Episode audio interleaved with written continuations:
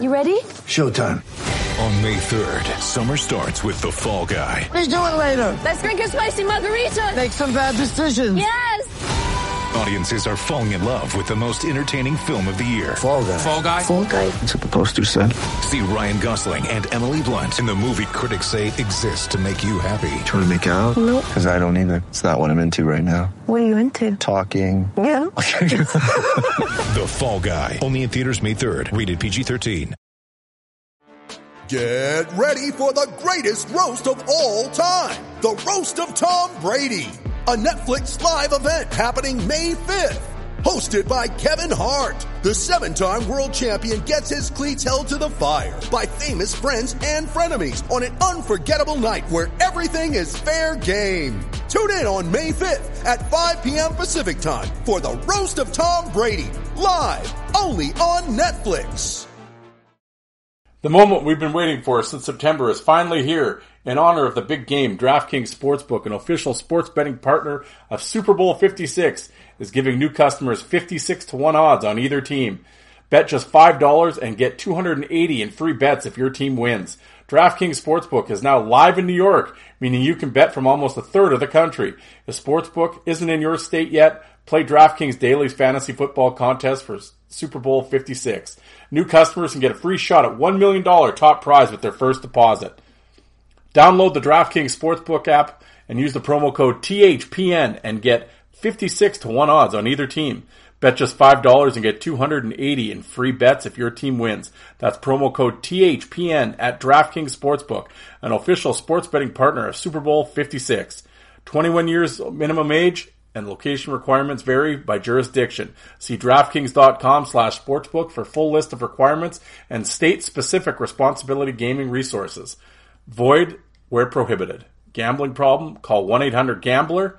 In Tennessee, call or text TN Redline 1-800-889-9789. In Connecticut, call 888-789-7777 or visit ccpg.org slash chat. In New York, call 877-8-HOPE-NY or text HOPE-NY. Want to go, pretty boy?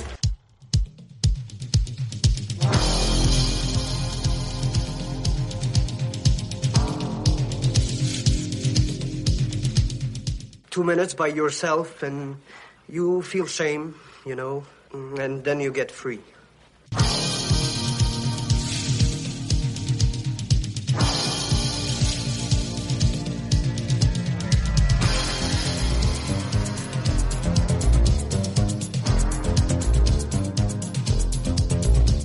The only thing better than a glass of beer is tea with Miss McGill.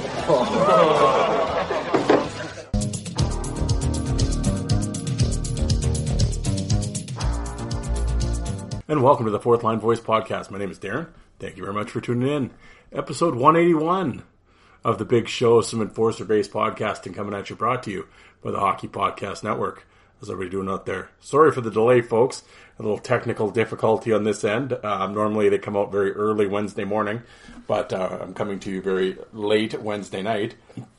Um, I recorded this episode. Well, first we'll start. It's a this is a kind of a uh, it's a new series I'm trying. Um, it's basically uh, well, I went on social media and I was asking for like names of the series. Um, basically, I'm, I'm taking a, a year from a certain league. Um, and today with uh, Jay, uh, we covered the 2005-2006 season of the United Hockey League. Basically, we just go through the league, talk about all the teams, the guys, you know, leading score, the fighters, and I mean, obviously it's fight heavy, it's fourth line boys, but you know, if something unique happened in the league or you know something goofy happened or whatever, we talk about it, and it's basically just a, it's a timeline piece. Um, and I kind of asked, like, does anybody have any names? And kind of like the history of violence was there, and violence this, and punching that, and old, you know, and it was kind of, yeah, I mean, it is, but I'm kind of trying to, t- not I'm taking the violence out of it. That's not the right way to put it, but I'm like, ah, we'll just kind of try to, I, like, I was thinking, like, even just back in time or frozen in time or something like that. So basically, we came up, I don't know, I, I kind of came up with season ticket is sort of the, what we're gonna, what I'm gonna call this, and, um, I was telling Jay off. I think I might have said it when we were doing the show too, but I had it in my head what I want to do. How I'm interpreting it might be, or how I'm uh, doing it is might be a little different than what was in my head. But like I said, this is my, the first attempt at it. I mean, uh, you know, I have a couple players in mind. Also, it's also uh, it's a good chance to get guys that I've had on the show. Like I said, I had them on to do an interview.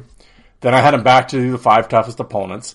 And like, there's some guys I just enjoy talking to, and they're fun to talk to. And I probably have more fun talking to them off the air than like doing the show.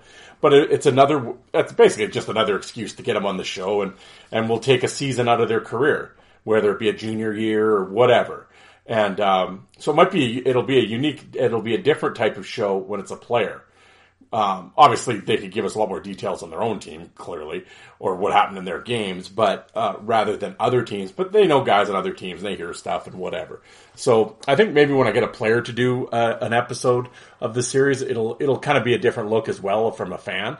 Um, and Jay, of course, was a season ticket holder with Quad City in the 05 year and traveled to every rink but two of the 14 in the league. So, you know, we just kind of talked about the different barns and the fans and blah, blah, blah. And like I said, it's just a, it's a history piece from 05, 06 United League.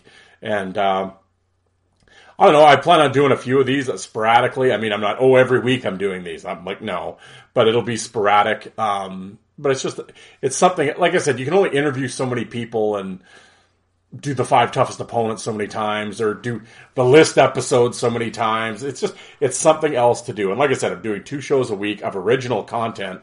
It's, you know, I'm trying here, guys, to, to at least give you guys listeners something different. And I mean, if you listen to a couple of them, I hope you give them a try. And if, and if you listen to a couple and it's like, eh, this kind of sucks.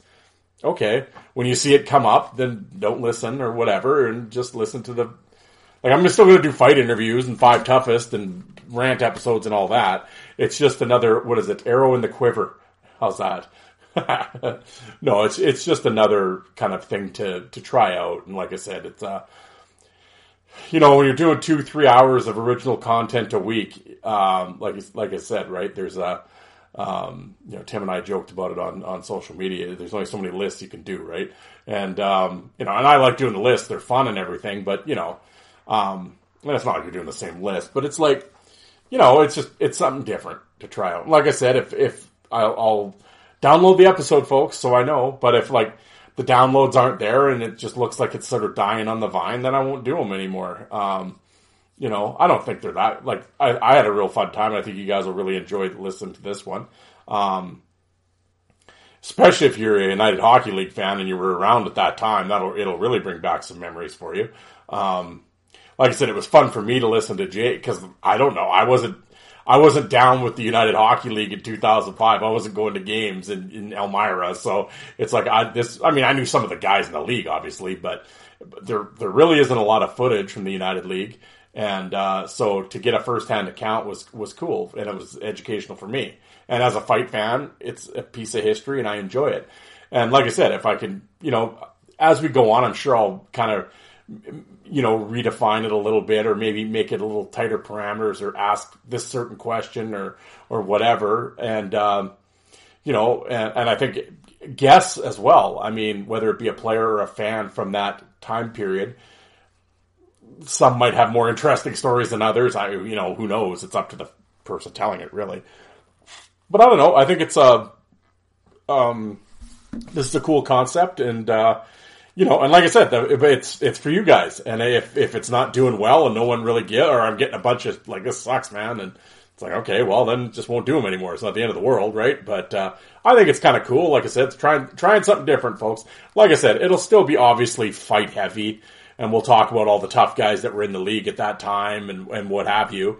Um, but you know, if something else happened in the league or a funny story or whatever, we'll talk about that. This one's pretty interesting. We got fucking enema superheroes and a murderer. So yeah, exactly. So it, will you know, a little bit of everything. But uh, anyway, I think you guys will dig this. But uh, you know, before we, I won't talk too long because Jay and I talked for a long time yesterday. Had a few audio issues. Man, this is a this is a, a endurance test. This uh, this one, and I I want to thank Jay for coming on. This is I think the third or fourth time in the show, and uh, no, I really appreciate him taking the time out. And he's a great guest. Like I said, he comes prepared. He had notes and stuff, and thought about and read up, and like, cause, I mean, you're going back 16, 17 years, right? So got to jog memory a little bit. So no, he did great, and uh, I had a lot of fun and I think you guys, I think you guys will really dig this. I think it's a fun little concept, and it's something different. Like I said, it's not not going to be doing it every week or anything, but it's like I said, it's another it's another uh, kind of series to throw out and uh, just uh, do something different. But uh, yeah, like I said, guys, I remember the Hockey Podcast Network. There's over 50 shows in the network. All the NHL teams are represented. Whatever team you're a fan of, there's a show for you. Oh, I'm sure the Pittsburgh and the Boston shows will be fired up here this week. So uh, apparently that was the most heinous hockey crime ever. So check those shows out. Uh, but uh, whatever team you're a fan of, there's a show for you. For my off-network friends, of course, we got uh, Golden Sailing, old uh, part-time Oli down there at Five for Fighting podcast uh, down in uh, Florida for the Six Pack Coverage Network. Um, he is busy at work. I know he worked a, like a 13-hour day. You know, wow. Hey, when you when you go weeks at a time without working, it's going to catch up to you. So, yeah, he's back working and uh, I, I believe he has a guest either tonight or tomorrow. I, I, know they've been having trouble kind of connecting, but I think he's got something. But uh, uh, like I said, he's got a few. So I think he's coming out with a solo episode tonight or tomorrow. I think he's going to be ranting about the Marchand thing. Um, but yeah, but check out Alex back catalog, Segroy, Lois, Rob Ray, tremendous. Um, yeah, he does a great job. He also has a YouTube channel, Five for Fighting YouTube channel. Look at us, we're all coming at you with YouTube channels. But if you're into, East Coast League hockey fights. Say it quietly because you don't want the East Coast League to hear. But uh, if you uh, want to check it out, definitely subscribe to his channel. Give it a watch. I was I actually hit play all the other night when I was lying on the couch at about two thirty in the morning and dozed off to the the smooth, silky sounds of East Coast League hockey. But yeah, check out his YouTube channel. Uh, bang up job, five for fighting. And then of course got Lazito, Broadway, Joe Lazito uh, out there working at uh, MSG world's most famous arena. Uh, Joe just released an episode. Why do we eat we our own? And it's uh, you know it's basically Islander cry, Islander fans crying and bitching episode from a New York Ranger fan perspective. Well, I, I, shouldn't say that. That's another. I shouldn't say that out loud either. But uh, you know, pot fan sucks. But Joel, and Joel Lazito, lifetime New York Islander uh, fan, in all seriousness, Coliseum Chronicles. Uh, it is an Islander enforcer based podcast. Um, again, tremendous back catalog. Vukota, Dean Ewen, Strudwick, Asham, Bolton. He's interviewed them all, and uh, definitely give his back catalog a, a listen. Um, he hasn't had a chance to interview anybody uh, lately, but I know he's setting one up because he was looking for fight cards. Uh, speaking of which, I got to look that up for you, Joe. Um, but uh, yeah, he does. He has a kind of a rant episode where he uh, shits on Islander. Anytime you're shitting on hockey fans, I am completely on board with it. And uh, Joe Joe does a good job. Joe in his own way. Joe doesn't sort of rant and rave like I do. It's very monotone, but it's to the point. It's cut. He cuts quick, like a samurai, like just like a Ginsu knife. Right? Remember that? Just right through tin can like nothing. That's Joe. Right through that friggin' tuna can before it uh, in the break room, just straight through. Yeah. Me, I sort of beat around the bush and whatever, and you know, I, am like I kill you with a thousand slashes kind of guy. Yeah, Joe's one slash, but uh, what am I talking about? I don't know. But yes, Coliseum Chronicles, check it out. Give it a Lazito. All right, guys. Well, how about we get into this? Um, I will say, coming up, well, this Sunday I'll be ranting and raving about whatever, and then uh, I'm actually interviewing a cat tomorrow. Again, I won't say names in case it doesn't work out, but we've been planning this for a few days. Um, I think you guys will, you'll all know who he is. You'll dig it. Um, I'm talking to a few fellow fight fans about doing some interviews. Uh, like I said, I was talking to Dave about the senior stuff, and uh, I got another cat, Andrew. I think we're gonna we, we've I've talked a long time back and forth with him. Um, get something on here because um, what's gonna and I'm hopefully have another player t- next week uh, because on the 20th here, no, Sunday, next Sunday, I'm leaving for Las Vegas for 10 days. but I do not want to leave you guys hanging. And like a good teammate, I'm not going to. So I'm going to get shit done here. That I already told the wife the next few days. I'm going to be down here till burning all the can the candle. What is it? Burning the late night oil. Burning the late night oil. A candle at both ends. Whatever. Uh, midnight oil. That um, to try to get uh, audio in the can, so to speak, and then I could because I can schedule it ahead of time, and I will schedule it so when I'm gone, they will just magically appear in your feed from the from the powers of editing. So I will be in Las Vegas, probably drunk playing uh, you know video poker somewhere in the corner, and uh, you will be listening to the sweet and melodic sounds of my voice, even though I'm not here. Something like that. But so I'm hoping to kind of get out in front of it here and get and get some uh, get some audio recorded early, so uh, I can because what it'll be like three shows I'll be gone for. So uh, hopefully I will have something in place. So you guys won't, won't if I hadn't even said I was going to Las Vegas, you wouldn't even know I was gone. Actually, that's not true because I'll probably be tweeting and Facebooking from from Vegas and ranting and raving about a few things. But uh, no, that'll be uh, next week. So yes, so coming up here, I've got a few shows for you. Don't you worry, there'll be something here. But um, okay, guys. Uh, like I always say, whatever platform you're listening to this, if you could rate and review my show, it helps me out in the searches. Um, you're there anyway. It would really help old Darren out. I always say it's download my episodes if you could, please. I need to get paid. Hey, I'm going to Vegas. I'm going to come back broke, so I need all the money I can get. And if you download it, it's the, it's the only way I get paid. I get paid by the download, so that helps me out but uh, I'd appreciate it. Plus, but in all seriousness, I can see it there. It sees the the demographics of the. You can just see who's all listening and what's working, what's not working, and that type of thing. So, analytics, if you will. And uh, uh, if you're crazy enough to be on social media, give me a follow. Uh, Fourth Line Voice on Twitter as well as on Facebook. And uh, again, my YouTube channel, Fourth Line Voice on YouTube. I have over 2,700 videos from uh, junior to pro, whatever league you're looking for, just type it into the search engine. Boom, boom, boom. I got it, everything sorted. It'll come right up. I just put some older OHL stuff on, so go give that a go give that a look see. But uh, I think you guys will dig it, and you'll go down that rabbit hole. Go to my channel and hit on your smart TV and hit play all.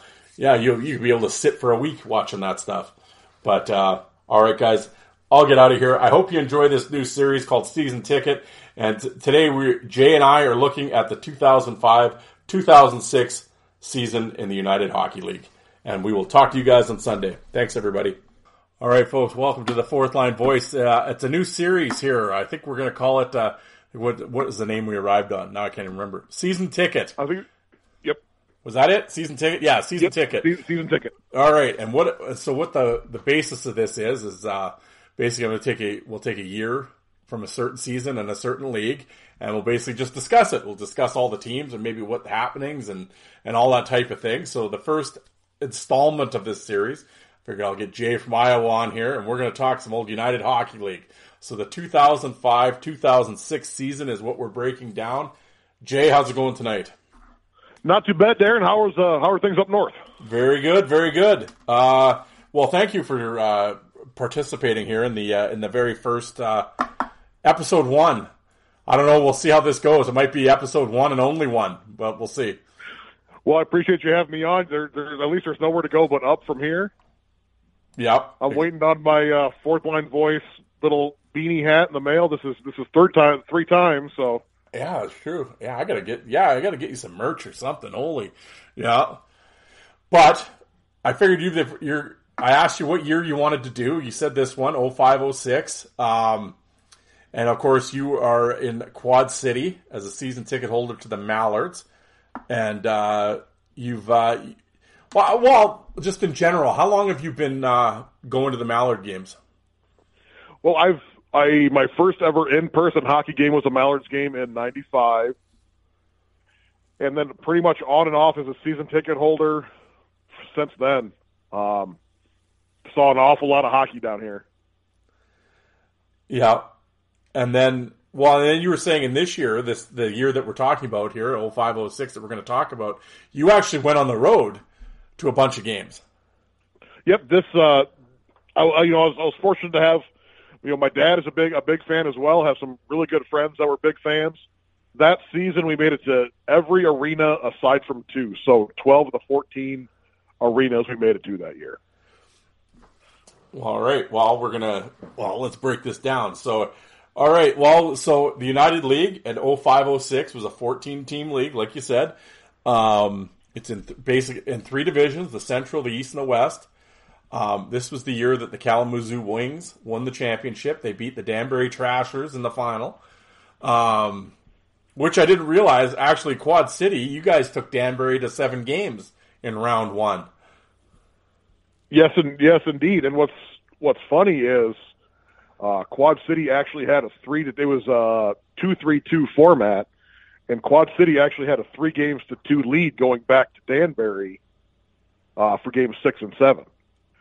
And it's we I, I talked to a couple players on the team, and one of the guys on the team said after the game seven loss, the ref for game seven came to him and said, "There's there's no way you guys were going to win this game. Regardless of what happened, there was there was no way you guys were going to win this game." So it actually kind of surprised me that Kalamazoo managed to knock off Danbury in the finals that year, which some friends and I went up to one of those games in the finals in Kalamazoo, as a matter of fact. Well, all right. Well, that's interesting. Well, let, we'll we'll get into it here. Well, we'll start at home with Quad City. Of course, they were uh, you know, and then this in this uh, in the United League at that time, you played seventy six games. Um, hey, actually, Quad City, not you know, forty one and twenty seven. The Colonel Brian Curran, the coach. Um, of course, legendary, you know, NHL tough guy, and he bounced around. Of course, there's some stories of the Colonel out there. Um, how did you have any interactions with Curran, and how were they? I did. I talked. I talked to him a handful of times, and he was he was a guy who wouldn't go and talk to a lot of fans. Um, but I, I'd always ask him about you know about stuff I didn't know about. I wouldn't ask him about about the team he coached. I would ask you know, oh, what happens when you were you know in Pittsburgh, or what happens when you what happened when you were coaching in Columbus. And he he loved talking about those those old days. But man, he was he was definitely a polarizing coach. There was guys who loved playing for him, and far more guys that did not enjoy playing for him at all.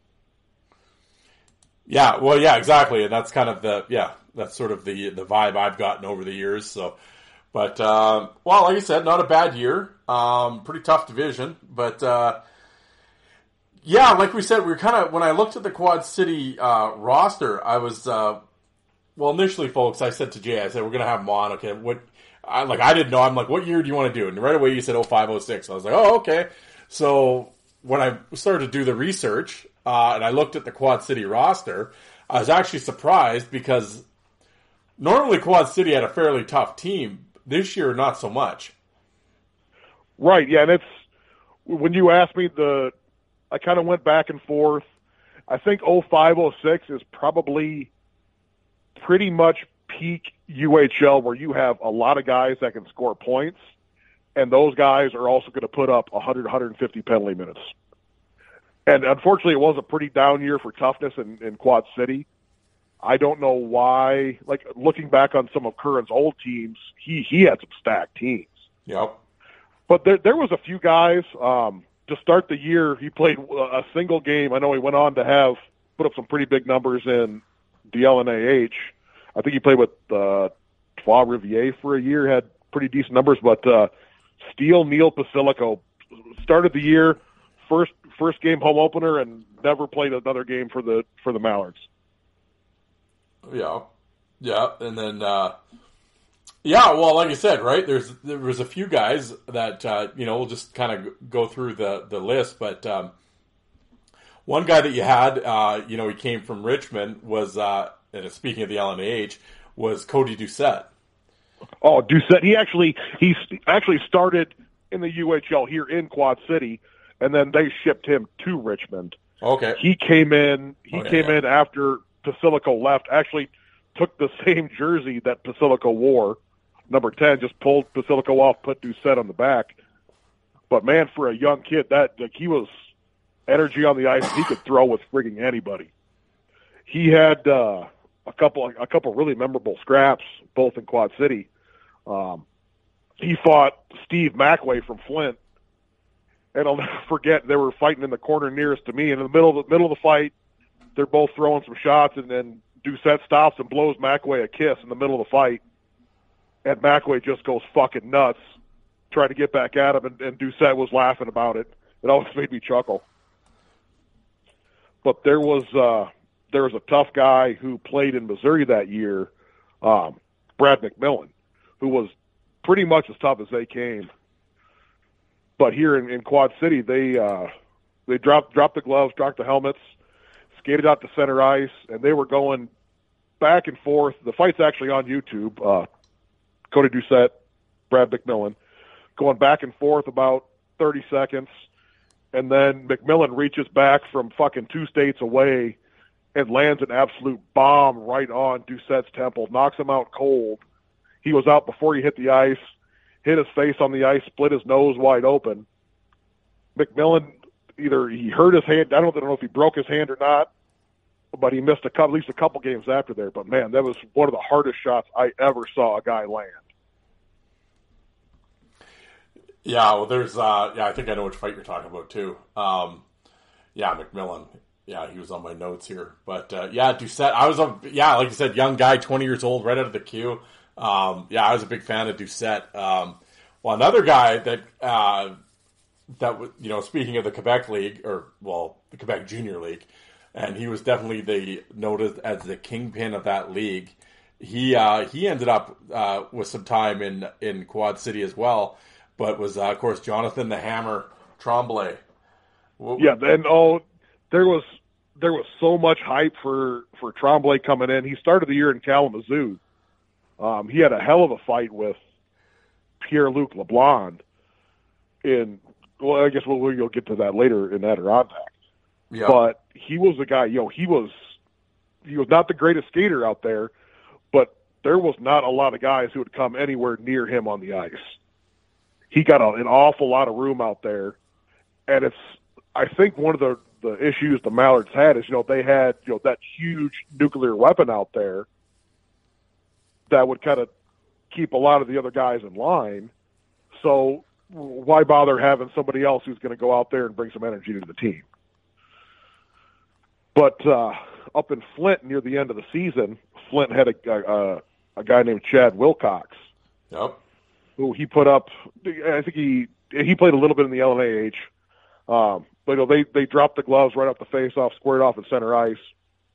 And I don't know if if Wilcox didn't realize that the hammer was a lefty, but there was three just monster left hands, and, and, and Mr. Wilcox took a seat. But I, I couldn't imagine having the Stones to drop the gloves with that guy. With that, he, I think they said two two and a half years in the queue, he didn't lose a fight. No. Yeah, his his rep was massive on the queue. Well, it's funny, like you said about LeBlond. I'm sure him and LeBlond probably fought in the Quebec League because they were about the same. I think I think LeBlond might be a year younger, but I'm pretty sure they probably fought in Quebec in junior for sure. It's pro. But uh, yeah, I'd like to actually that that fight is actually on YouTube as well. When uh, Tremblay was with Kalamazoo and LeBlond was with Adirondack. Yeah, it's it's a it's a good scrap. Tremblay, I, I got to say, LeBlond definitely, in my opinion, had the edge. For the first time I saw was Tremblay actually got a seatbelt to him and just kind of hung on and waited till the end of the scrap. Yeah, it was. Uh, yeah, he was a bad dude. Well, you had a couple. Like I said, you had. Well, Michael Linick was there as well. Yep. Oh, oh Linick was here. He was a fun, a fun guy to watch. You know, go out there, throw the body all the time. We had him. I think, I think they shipped him to Missouri. Yep. It might have been for Frank Littlejohn, who came up here, and you know, Frank Littlejohn was always entertaining, but he just, he, I know he didn't get along well with Brian Curran, and he was pretty quiet when he was here in, in Quad City. And they actually, Littlejohn and Curran, got into it on the bus after the loss in Danbury in the playoffs, and from reports had to be kept apart on the bus coming back to Quad City. Yeah.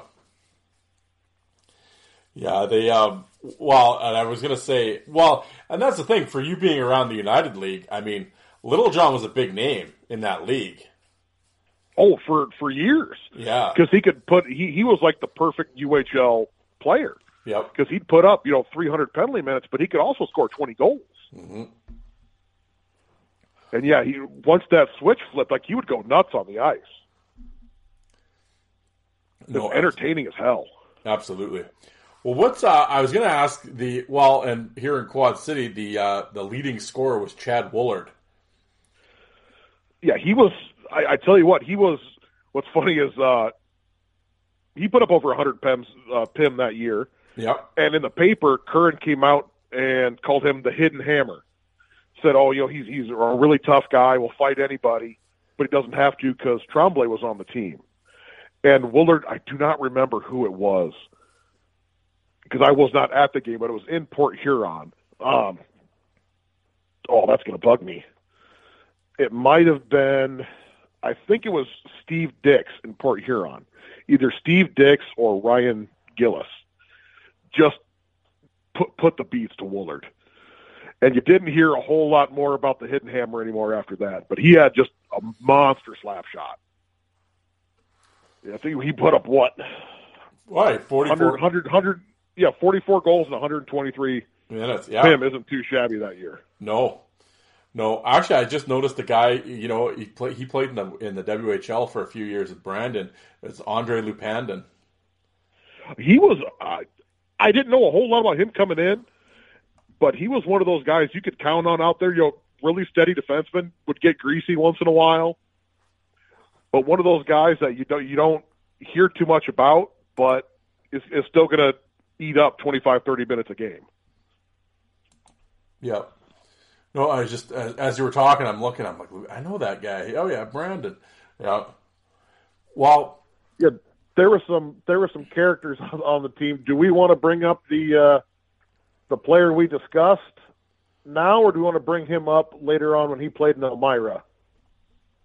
uh, yeah. Well, we'll talk about him in Elmira. Yeah, that'll be Okay. Yeah, but um, yeah. Well, so like you said, so if you're in Quad City, if someone says to somebody a season ticket holder in Quad City, who's your number one rival? Who are you saying? It's it was pretty much torn between Flint and Rockford. Rockford they played you know 15 times a year, but it seemed like every team in the league would say Flint as well. At least the teams like in the Central and Westish, because Flint usually had those kind of hard nosed teams with one or two big big guys on them too. Yeah. Well, yeah. Over the years, yeah, the Generals, yeah. But it's interesting to say Rockford, of course. oh, yeah. Well, of course, everyone remembers the Rockford. You know, the Jason Ralph mic'd up from the Rockford uh, DVD, um, and all and all that went with that. But um, like you said, hell of a team. I think you know they had 105 points. They're first in the division there, uh, coached by Steve Martinson. Um, That- le- legendary. That, that's the dude I would I would love for you or somebody to get on, just because I'm sure he has stories for days. Oh, I could imagine. Well, legendary tough guy when he played, and of course, he's actually. I'm always he's a hell of a coach, man. Like the success that he's had. Like I'm just looking at hot like one, two, three, four, five, six, ten. Like he's won ten championships, right? Oh, Well, he won four Right. in, four in a row with really. Allen won four championships in a row. Jesus. All Ye- right. Yes, they did. I was like, serious? Like, okay, yeah. So I mean, you know, I mean, obviously he's like he's been in Allen for ten years now, so obviously he's fucking found his groove. But I mean, unbelievable coaching resume, and you know, uh, have you had any interactions with him at all? I I haven't personally. I know a couple guys in Rockford who would talk to him regularly, and he evidently he was you know a really good guy off the ice. Never had many bad words to say about too many folks. But that you know I I always wanted to meet him because I I would love to hear the stories about the old you know like the San Diego Gulls days and back then. I just never never really had a chance to. Yeah, they. Um, well, yeah, and then it's it, so not only are they at Rockford in first place, but man, they had some characters on the team this year, and uh, I could imagine these cats were fun when they came to town. Uh, one of the names will start here, of course. Twenty-seven goals, led the United League in penalty minutes with four hundred and twenty-three. Was of course Robin Big Snake. That's All right. Well, sorry, folks, a little audio difficulty here, but okay, we get to Rockford, and I just uh, just asked you about uh, Robin Big Snake. What was uh what was your what, your first impressions? And of course, you hear the name Robin Big Snake, you're like, "What in the hell is coming?" well, that I'd actually you know seen a little bit of him from his time in the Dub with Vancouver, and I heard Rockford sign him. I'm like, "Oh hell yeah!" Because that you know, I heard a lot of stuff about him from out west, and he came and he was every every bit as tough as advertised. I mean, that's those are video game numbers. Oh yeah. I mean, 423 penalty minutes and still damn near 50 points. Yep. But he would, you know, he would he would go out there and he would run your best player, and then two shifts later he'd score the game-winning goal. Yep. And it was what it always stuck in my head is he always wore the like the the silver mirrored visor. Oh, you really? Okay. Yep. But yeah, he was one of many in Rockford. But yeah, definitely, I would put him in the top five toughest in the league that year easily, if not top three. Well, what's crazy about that team is I was looking at the stats. They had nine guys with over a hundred PIM, Yep. and Rob Volterra, who only played 38 games, had 81. Yep. I mean, Well- top to bottom, they were they were the toughest team in the league. Oh yeah, and like yeah, I mean, just looking at their their lineup, and I mean, it's uh, well, Big Snake. I was gonna say, just the name alone is a marketing dream. I mean, you know, but um, another guy on that team, another character is Chaz Johnson. Oh, that dude was like a Super Bowl on the ice. Like you, like you always talked about Garrett Hunt. He would go 100 mile an hour and put guys, you know, damn near through the boards with his hits. And then at the same time, he'd go and you know he'd you always get the crowd into it. And as as an opponent or a fan of an opposing team, you just hate him out there on the ice. But man, you're, that's one of those guys. I, I wish he was on the team. Yeah, because he was 100 mile an hour every damn shift and you know he could still score too. He was what, yeah, forty five points in sixty six games. Yeah, yeah, That's that's like I don't know how to put peak UHL stats more than that. I mean, forty five points and two hundred and fifty penalty minutes.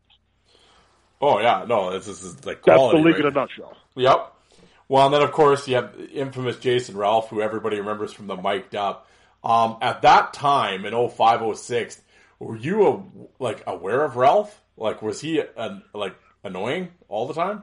Oh, he was he was that guy on the ice who, anytime he was skating off his shift, he'd give somebody a, you know a little poke behind the knee or you know bring bring the stick up between the between the legs and uh, obviously on on YouTube you can see him you know giving lip to Willis and and Chelios, but you could see him doing that to to players every single shift he was out there. But the thing is, is, is he wasn't wouldn't just run his mouth either. He could back it up. I mean, he had over he had over 200 penalty minutes that year too. Yep. So, and he would play, you know, first, second line minutes. So I don't know how a lot of those guys just didn't go apeshit on him, hearing that, you know, every second or third shift, him running his mouth. And he might have, I know he did the next season. Uh, Rockford won the championship the next year, and he was actually the captain of that championship team. Yeah. But yeah, I mean, they had, hell, that year, they, I, I mentioned they had Rob Volterra that year too. Yep. he he has a fight. It's on it's on YouTube. Um, he fought a guy named Vasut from Missouri.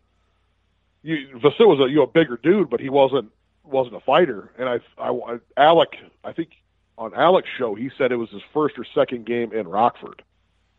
So he's like, all right, I got to you know put on a show for the fans, and and he beat the wheels off Vasut.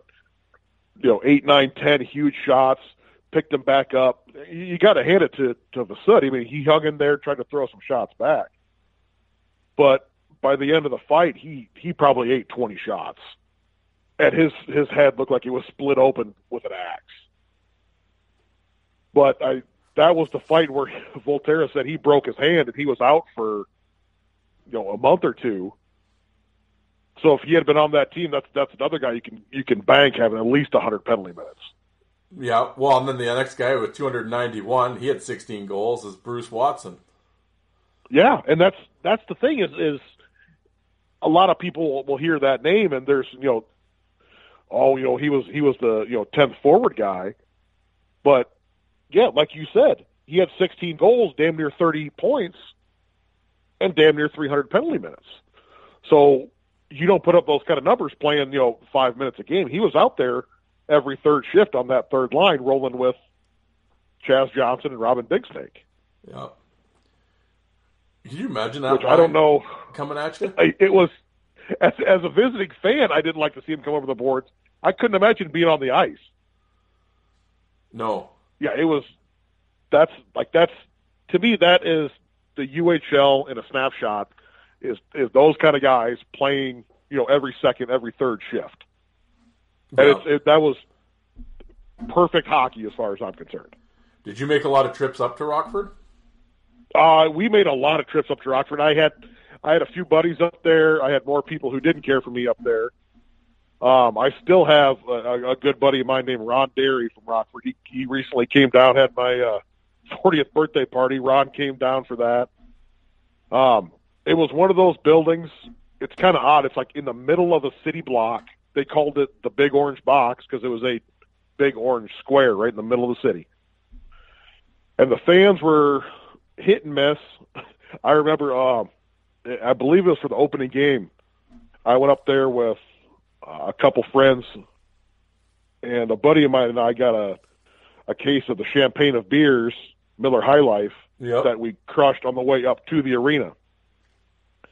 So we're going up the stairs, and they had a like, come try, sample brewed fresh, brewed today Budweiser.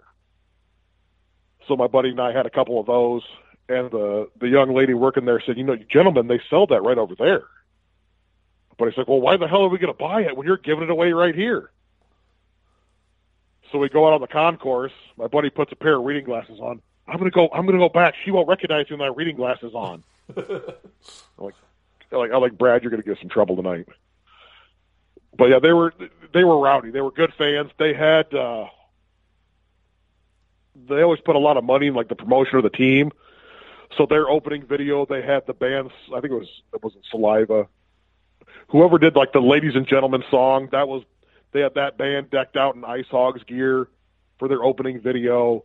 They had all the pyro technics and stuff. It was it was a fun building to watch a game in. Now, like on, so- what would you say? What's the attendance there like? How many people are we talking? Uh, back then, I know they were getting three thousand, four thousand easy, and I think they're they're still in the AHL now, and I think they're still drawing pretty good to this day. How many would be at a Quad City game normally? Um, attendance was kind of was kind of dropping off at that point, but there was still probably probably about the same, about three or four thousand Yeah. regularly, and like on on the big weekends, you know, they they have big promotions or they do like Jersey auction night was always a big night. You'd get seven thousand fans in there.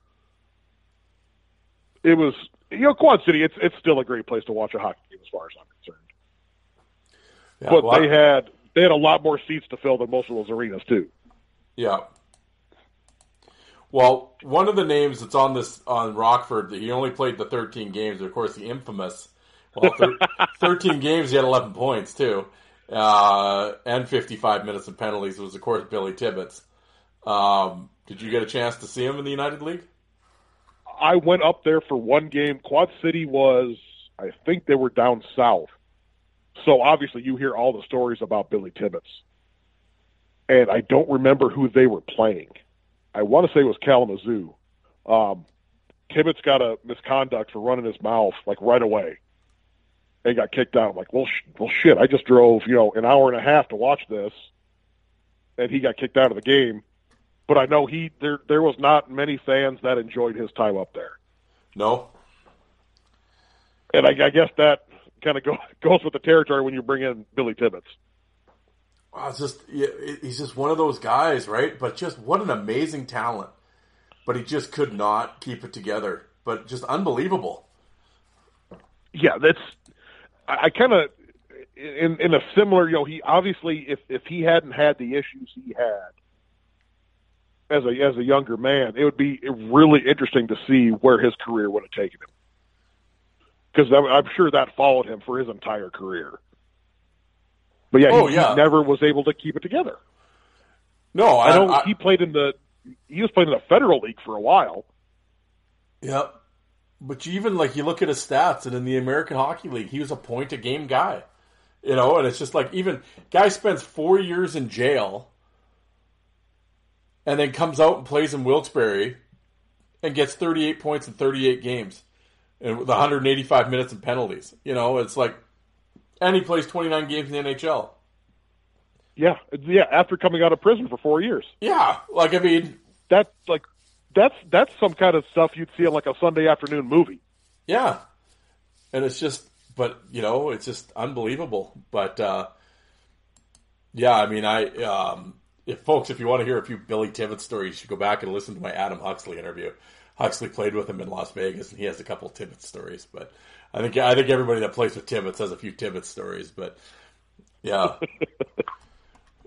but uh, Yeah, I, I I always enjoyed my time in Rockford. You know, as as a visiting fan, you expect to get a little bit of back and forth. And at the end of the day, for the most part, it's all in good fun. And the folks in Rockford were always really. Like you made it uh, very aware that you were from Quad City. Yeah, there was no, there wasn't any really hiding that fact. Because usually, especially with Rockford, we'd always go, you know, four, five, six, eight people, and it was it was a pretty rowdy bunch.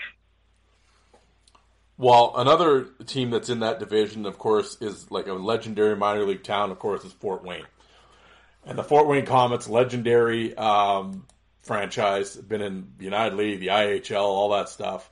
Um, I've always heard like how how how wild and crazy it is in Fort Wayne, like in terms of like how they support the team and everything. Obviously, you've been to Fort Wayne. What was that? What's that barn like? that was that's that's aside from aside from one other arena that's probably the worst fan experience i've ever had that's the only time i had to get the police involved was with the fans in fort wayne and obviously you know i'm, I'm not trying to judge a city based on just a few bad fans but usually it was it was pretty rough as a visiting fan there but they would always they'd get five thousand a night easy Yeah. and you know it, it wasn't anything to go there on a weekend and have eight thousand fans there, and they were always loud. And they they usually had a pretty. It was, it was kind of a down year, kind of kind of like here in Quad City. It was kind of a down year for tough guys and for the Komets that year, but they they were still. It was intimidating as a visiting fan going in there just because there's that many people. But they did have a guy who I know there's stories about him from playing out west is Lance Galbraith, Yep. and that was a guy on the ice who, kind of similar to Ralph, is he was he skated fast and his mouth was even faster. But he was he was tough as nails. He was kind of a, a not a, not a big dude, but he'd throw his body around and, and he'd drop the gloves with damn near anybody.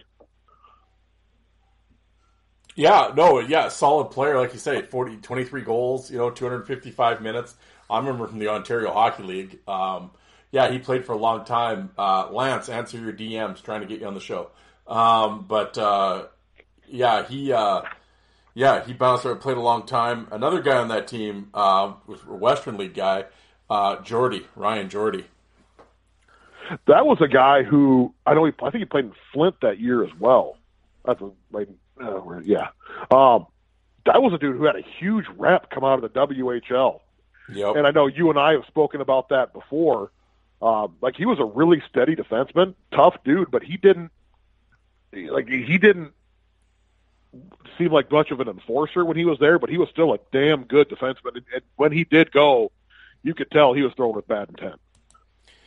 Yeah, he's a big dude. Um, I think at that, like he was a saber pick and whatever, and I think at that point, having gone through hockey's filtering system, I think once he got down to the United League, it was just like, what am I doing?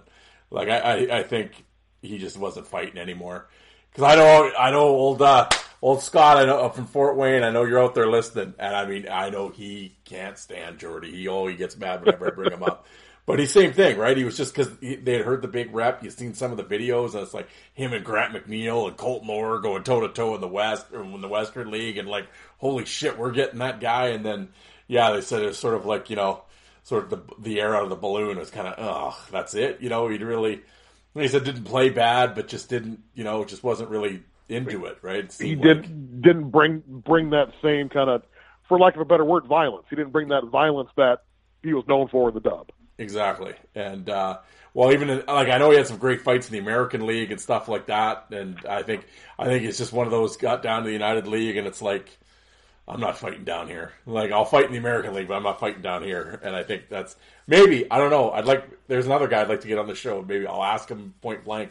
That's probably the answer you'll get, but uh, but I know he was a tough dude, but. Uh, but yeah, like you said, Fort Wayne, um, like what a history of toughness though in that team. You know, I said, Oh, absolutely. they even got Stephen Fletcher's number retired for God's sake. You know, we got you Yeah. know Bezo and Kevin Kaminsky in that. You know, and oh, on and on. They actually had a guy. Uh, his name was Colin Chaulk. Yeah, He's not a guy who, if you weren't like a minor league fan, you might not recognize his name. But he played in Fort Wayne for for ten years, um, and he actually put up over a hundred PIM in six of those years, and was a leading scorer in I think four or five of those years. Well, hell, that season he had 152 PIM and 79 points, yeah, and he would do that year in year out.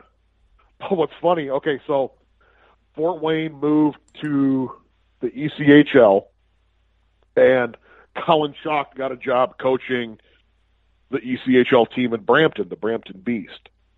So he Chaulk played in Fort Wayne for a long time. They retired. They were retiring his number when the Beast came to town, and when they went to lift Colin Chaulk's banner to the rafters, they had uh, mounted it upside down on the brackets. So for a while there, Colin Chaulk uh, was hanging upside down in the rafters. oh, And I know he, uh, speaking secondhand knowledge, was was not very fond of that. no, I would. Uh, yeah, you finally get your number retired and it's upside. Yeah, I'd be a little hot about that too. It'd be like, really, this is what we're doing. But They had, uh, I remember they had a goalie. His name was Kevin St. Pierre. Big guy, hell of a good goalie. But in the off season, I don't remember the exact story whether he was working for his dad or just on his own. But he actually had his pinky finger ripped off by I think it was a wire stripping machine. yuck. and he he came back and he was just as good, if not better, after that incident. I mean, that's that that takes some stones. He was a hell of a goalie. I remember that to this day. I remember that story. Ugh. Yeah, that's. ugh. Well, the uh, the the final team in the Western Division here is uh, you know finished dead last with the Missouri River Otters. Um, course, started uh, with Kevin Kaminsky as the coach, and then I think ended up with Jeff Brown coaching them after Kaminsky got canned. But uh, Yep. um, well, we'll start at the very top with the team. Uh, legendary minor leaguer, and there's uh, stories abound. Uh, Jimmy Duhart. I was, you know, I that's a guy who, no matter what team he played for, I love to watch him play hockey here in Quad City, especially when he was with Flint because you know he put up, you know, 70, 80, 90 points, and he could do 250 pim no problem. And and he had no trouble tossing the gloves off either. But it was kind of disappointing because it was that was a year where he was actually pretty quiet in Missouri. They were they were an exciting team to watch, but I was I was kind of bummed out that you know he just he wasn't the same Jim Duhart that I was used to seeing. But I mean he was also he was also getting near the end of, near the end of his career too. So I I can't fault the guy at all. Yeah, that was his final year, actually. Yeah, just looking. Yeah, it was oh five. Well, he went up to the Quebec League for 14 games, and I think he pretty much got run out of town there, and then he ended up back Yeah, in I don't- I don't think his game would translate well to the LNAH at that point in his career. I'll I'll say that. Well, and I think there was a few boys waiting for him in that league that wanted to get a hold of him from his days in the United League that they remembered, and uh, yeah, I know he didn't have a lot to say. He didn't have a lot of kind words about the LNAH when he got back. I know that. I remember hearing about that. What his his son is actually a hell of a player. Um, I want to say he plays for Saginaw in the OHL. Dalton is his name. He's he's a hell of a player coming up, I guess. Hmm, There you go. Well, yeah, I mean Jim. I mean, you could say. I mean, people could say whatever they want about Jim Duhart. I mean, the guy was a talent. I mean, minor league legend. Like, No oh, doubt. absolutely, and that's that's another guy who I mean that that's the UHL in a nutshell. Yep. A guy who would go out there, throw the body, put up points, and would still drop the gloves. No, absolutely, and uh, well, and it, it's it's interesting looking at this team. Um, well, like you said, you had Frank Littlejohn started there. Um, Brad McMillan, as you had mentioned earlier. Oh man, he was he was tough as nails. That was, you know, I didn't know much about him coming into the season, but we saw Missouri a fair amount here in Quad City because they were, we were the closest team to them, and man, he was, they they didn't come much tougher than him. But and he was like he was one of those guys. He wasn't, you know, a six minute a game guy. He would go out there. He you know he could play 12, 15 minutes a game easy. Yeah, well, like you said, you had McAway, and one guy that I wanted to bring up, um, uh, Dave Stewart. Oh, that guy, D- Dave Stewart, is one of my favorite minor league hockey players of all time, bar none. He was an undersized guy. Let's see. Uh, pardon, pardon me for one second. Um, yeah, 5'11", 195, and I think that's 5'11", in skates, standing on a stick. Yeah. Um, and he would he would fight absolutely anybody. Uh, he was actually in Quad City the year before, Yeah. and I know he had well over 300 penalty minutes. And he actually fought. This he was the only player I saw that who managed that season to get inside on Tremblay and just tie him up. And you know he he didn't he didn't ride it out. He managed to uh, throw a couple punches too, but he managed to frustrate Tremblay quite a bit. But I mean, this he was just so much fun to watch. He split the year between there and Flint. I want to say that was his last. Yeah, that was his last year. But man, he was he was tough as absolute nails. Yeah, That's the a guy who he, I would love to hear some of the like the ECHL stories from him. one of them old Maritimers, right? Antigonish, their hometown. Yeah, they. Uh, And I I just realized that he actually started his career in the UHL with the Thunder Bay Thundercats. I'll be damned. 37 PIM in the playoffs. I like it.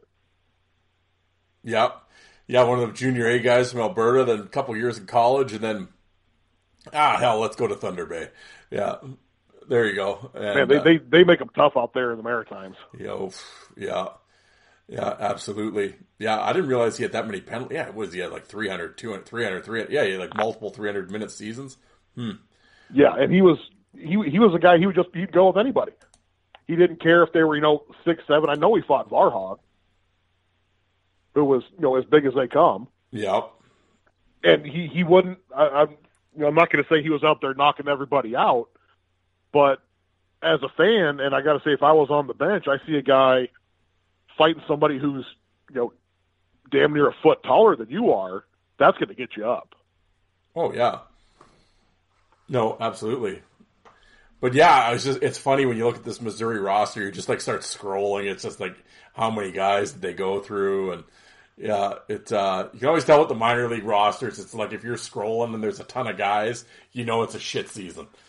Yeah. Yep, and that that was their their last season in existence too. Um, that they hit the, the the sad thing is is they played in St. Charles, and it's a beautiful little town. Like it is small town America. They have the the brick lined or the actual brick main street. You got the hansom cabs going down through the little shops, the little breweries. The arena was set outside of town a little bit, and it was still pretty new, and they sat well over ten thousand. But that final year, when we went down there, well, we went down there a handful of times. You were lucky to see 500 people in that arena, Yeesh. and it's it's it's a shame because uh, it was it was a beautiful building, and I remember they brought in Reed Low for a little while, Yep. and we went down there for one of those games, and there was like 3,000 fans there. I thought, wow, oh, Jesus, this is the biggest crowd I've ever seen here before. Yeah, I remember. Well, I had Nick on the show, uh, and he's a Missouri guy there. And I remember he was saying, like, anytime you could have any attachment with the St. Louis Blues, it would pop a crowd every time. Oh yeah, but uh, yeah, otherwise otherwise they're not direct because it was I want to say it was like 20, 25 minutes from St. Louis maybe. Uh, which what's funny is I actually met Nick here in Quad City this past weekend. He Yeah. uh, came up for the uh, Southern League games. Yeah, yeah, he had mentioned Um, that. Yeah, but the uh, yeah, it, it, it's a shame because it was such a like an idyllic little town. They had a casino there, which was fun for two or three years in a row. Um, Quad City played down there on New Year's Eve, so we'd go down there, watch the game, go to the casino. And the only time they drew fans is when they brought in like a former St. Louis Blue, yeah, which I don't think I, I can't speak from firsthand knowledge, but I don't think the Blues were drawing great at that time either. And it's a shame because you could come watch what obviously I think was more entertaining hockey. At the time, you could pay like fifteen bucks and basically sit anywhere you wanted, yeah. drink your four dollar giant Budweisers, and have a hell of a time. Sounds like a plan to me, man. Well, you mentioned Yep. him earl- you'd mentioned him earlier before, and I got to throw him out because uh, you know he played in the SJHL stuff, Western Hockey League guy. Um, Steve McWay. That's a guy who I know. The our first conversation went off the, the rails at the end a little bit about him. Um, I'm not a big fan of his. He was he was a big, mean, tough defenseman. He would he would fight fight a lot. He he he did something to a younger guy in Quad City a few years later, so I'm not a big fan of his. Um, but yeah, he was he was incredibly tough. Well, you can't leave the folks hanging here. If you're going to tell the story, you got to tell Well, okay, it. so th- there was there was a young a younger kid. Uh, he was um, it was actually his first year pro. Uh, kid named Corey McGillis. Um, he laid a huge open ice hit on one of McWay's teammates, who I believe was in Bloomington at the time.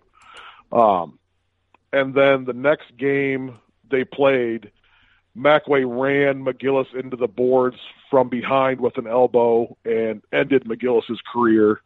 Just it was a handful of games into his career, and I know even up this. Actually, I'm gonna. So I have a shred of. Uh, hell, where is it? There we go. So it was, it was the 13-14 season. Um, McGillis was, you know, big tough kid, played eight pro games, um, and then was forced to retire after McWay run him into the boards from behind with an elbow. And I know for years after that, McGillis had a lot of a lot of issues, like physical issues, because of that. And it just it never sat right with me that he you know didn't call call the kid out at center ice, ma- make him answer, but don't don't run him into the boards from behind with the fucking elbow. Yeah, It ended the kid's career eight games into it. yeah, that's gross. Yeah, That that never really sat right with me. no. Well, now we know the story. Well, see, um, well, that there's the the Western Division. Um, now, of course, we'll go we'll go to the East Division here. well, of course, everyone's you know the hot team, right? The Danbury Trashers, uh, of course, uh, finished in first place in the East, uh, and of course lost in the finals. But um, they start. This is their. I guess they were only around for two years. This is their second year in existence. Um, I guess this is kind of a unique thing. I will kind of maybe go a little bit away from the you know the the the focus of oh it's got to be this season. Um, when Danbury first came in, are you guys just thinking what the hell is this show going on Oh, here? m- me and me and my buddies, especially my buddy Corey, we were so excited. Like we we bought in a hundred percent to what they were doing, Yeah, and because we were so far away, we didn't get to see them very often. But we were they came to town. I think they played they played twice. One once the first season, twice the second season. And man, we were we were so pumped whenever they came into town because yeah, like I said, we we bought in a hundred percent to what they were doing, yeah. and it Well- was Well, I was going to say, When I as, say as like- fight fans, you got to be into this shit. Like, Oh, never mind and Quad City just- fans. Like, you're a fight fan first. Oh absolutely, and and uh, my good buddy Corey, like he's not even a huge fight fan. he's he's like a minor league guy, and I don't say this negatively at all, but but when Danbury came to town, it was like the circus was coming to town. Yeah. You know, they had so much around them. It was it was fantastic. I wish they had that kind of hype for anything nowadays, for any kind of hockey game or any sporting event. Like it was phenomenal, and the, you could tell the players, like even in warm-ups, they had that the, the little bit of extra swagger because they knew, well, you know, we're living in beautiful places. We got an arena that has an NHL, basically an NHL quality locker room and player lounge. And we're going to come in, we're going to beat you up, and we're still going to beat you on the scoreboard. Yeah, we, we were we were all in on the Trashers. Yeah. Well, okay, so they come. Well, obviously you would have saw them the first year, whatever. What? Um, of course, initially, because uh, they only played eleven games the following year with them. But what was your impressions of? I mean, you got to ask, right? Of Jon Mirasty. And see, you know, that's a guy who I had heard so much about. Well, yeah. And um, Quad City played in Danbury once that year in the regular season. So, I'm, so I said, "All right, we're going to Danbury. I, I got to see Mirasty in person." Um, and he he wasn't the Mirasty that I had heard about. You know, the guy who would go out there and you know baseball swing somebody. You know, you hear stories about him like he's the boogeyman. Um, he did not fight the game when Quad City was out there, not for lack of trying, but he was out there playing a regular shift too. Like he was, he probably got. If I had to ballpark it, I'd ballpark it at you know 10, 12 minutes of ice time. So he wasn't just some 10th forward dummy out there either. But you could tell that he he loved his job. Always had that smile on his face when he was going. You know, he'd hack somebody and laugh about it, and skate back to the bench and call him out. Yeah. Well, and then so for the well, and then so obviously you went to Danbury, and of course you hear about the you know what is it the what group is it one hundred four what what's the section section section one hundred two one hundred two yes. Well, what, did you have any interactions? Like, what was Danbury like when you went? Well, what's what's crazy is it's basically a practice rink that they built up on one side to have bleachers, and the other side of the rink was it was a practice rink. Like you could stand on the other side of the rink. And you know, I'm wearing my Quad City jersey, and I'm I'm in the the gift shop, and I I feel somebody put their hand on my shoulder, and it feels like a, a ton of bricks. I turn around, and there's this massive man, and it was it was the owner, Mr. Galante. And he stuck out his hand, shook my hand, and said, "You know, I, I want I want to know that I really appreciate you coming out here and supporting your team." Uh, he said, "Pick out a couple T-shirts; they're yours." like, well, this is pretty, this is pretty cool. And he, and he introduced me to AJ, who at the time was, I want to say he was you know, 18, 19 years old. And AJ was as nice as could be. Oh, thanks for coming out. You know, it's, it's awesome to see these fans from, from so far away supporting your team. Yeah, just thanks for coming out. They, they could not have treated me and my friends any better. Um, gave dad, what's funny is not to take a sidestep, but I, I started thanks to you, I started the the the UHL Legends Facebook page, um, and I got to talk a little bit with uh, with AJ Galante again. And out of the blue, he's like, "Well, what's what's your address?" I, I had mentioned that my dad and I and a friend had met him in Danbury years before. So he said, "Well, well, what's your dad's address?" he goes, "Okay." And he, he sent my dad a T-shirt out of the blue after meeting him for five minutes, you know, 15 years ago, which I thought was just incredible. Excellent. But yep. all of the fans, like, but when the game was not going on, everybody was as nice as they could possibly be. You know, there's, like I said, you go to a building wearing another team's jersey, it's minor league hockey, you expect to catch a little crap. And there, there was that, but it was, it was good natured. But during the game, section 102, it was, it was a zoo. I don't remember who it was. Somebody went down and they brought out the body bag and you could hear the chants throughout the arena. But it's minor league hockey. That's that's the kind of stuff that makes minor league hockey great. Yeah, that kind of passion, that kind of devotion. It was I. If they could have that kind of passion for minor league hockey now, I think it would be just it'd be phenomenal. That's what's missing in well hockey in general. Any kind of passion like that. Yeah. Yeah, I a lot of people had bad had negative stuff to say, but I, I will I will not say a negative word about my experience in Danbury at all. It was we we were treated extremely well.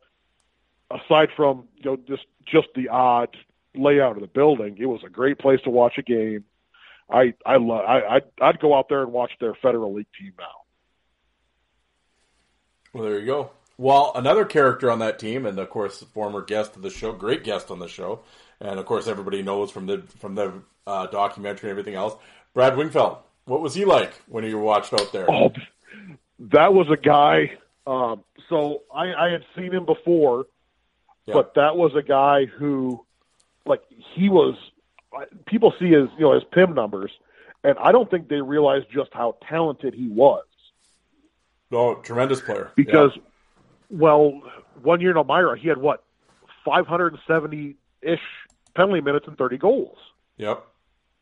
So I mean, he could play first line minutes easy, but he was also you know one of the hardest hitters, one of the toughest fighters in that league, and that was the Josh Elzinga get back season two. So he we we went to Denver early in the season, so we didn't get to see him in the regular season. We saw him in the playoffs, but he was he's a guy he's he's the perfect minor league hockey guy. You know, he plays with emotion we'll go out there. You know, he could score score a hat trick and get three fights. Yep. Well, he had in in 36 games he had 320 10. Yeah. Damn near damn near 10 a game. Yep. Yeah. That's, well, that, I mean that's those are video game numbers. Oh yeah. Well, and then like even on this team, I mean, uh, you're, you're Ryan Barnes, Carlisle Lewis, uh, McIsaac are all on this team. Uh, yeah, Larock, uh, Larock, Animal yeah. was there. I think Jordy was there for a little while. Uh, well, they they actually he, he he's not a fighter, but a guy who I don't know that many people have heard of before. Um, his name was David Alexander Beauregard, who, when he was in junior, he actually he was a, a Sharks draft pick. I want to say he actually lost an eye in juniors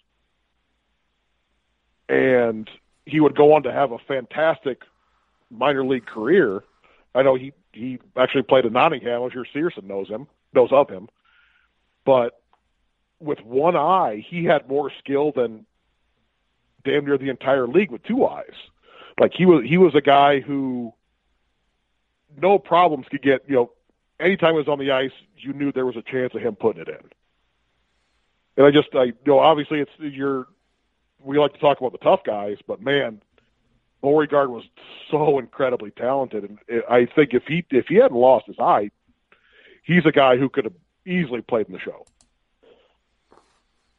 Yeah, well, and it's just like yeah, and you, you look at the at at the the roster.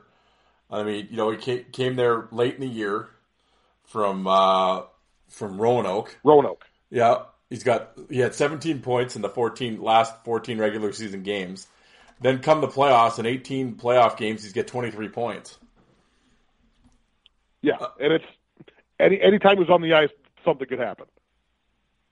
And I listened to when um, Alec had AJ on. AJ made a point to say that was out of all the tough guys, out of all the moves he made, bringing Beauregard to Danbury was the move he was most proud of. Was the move he thought was most impactful.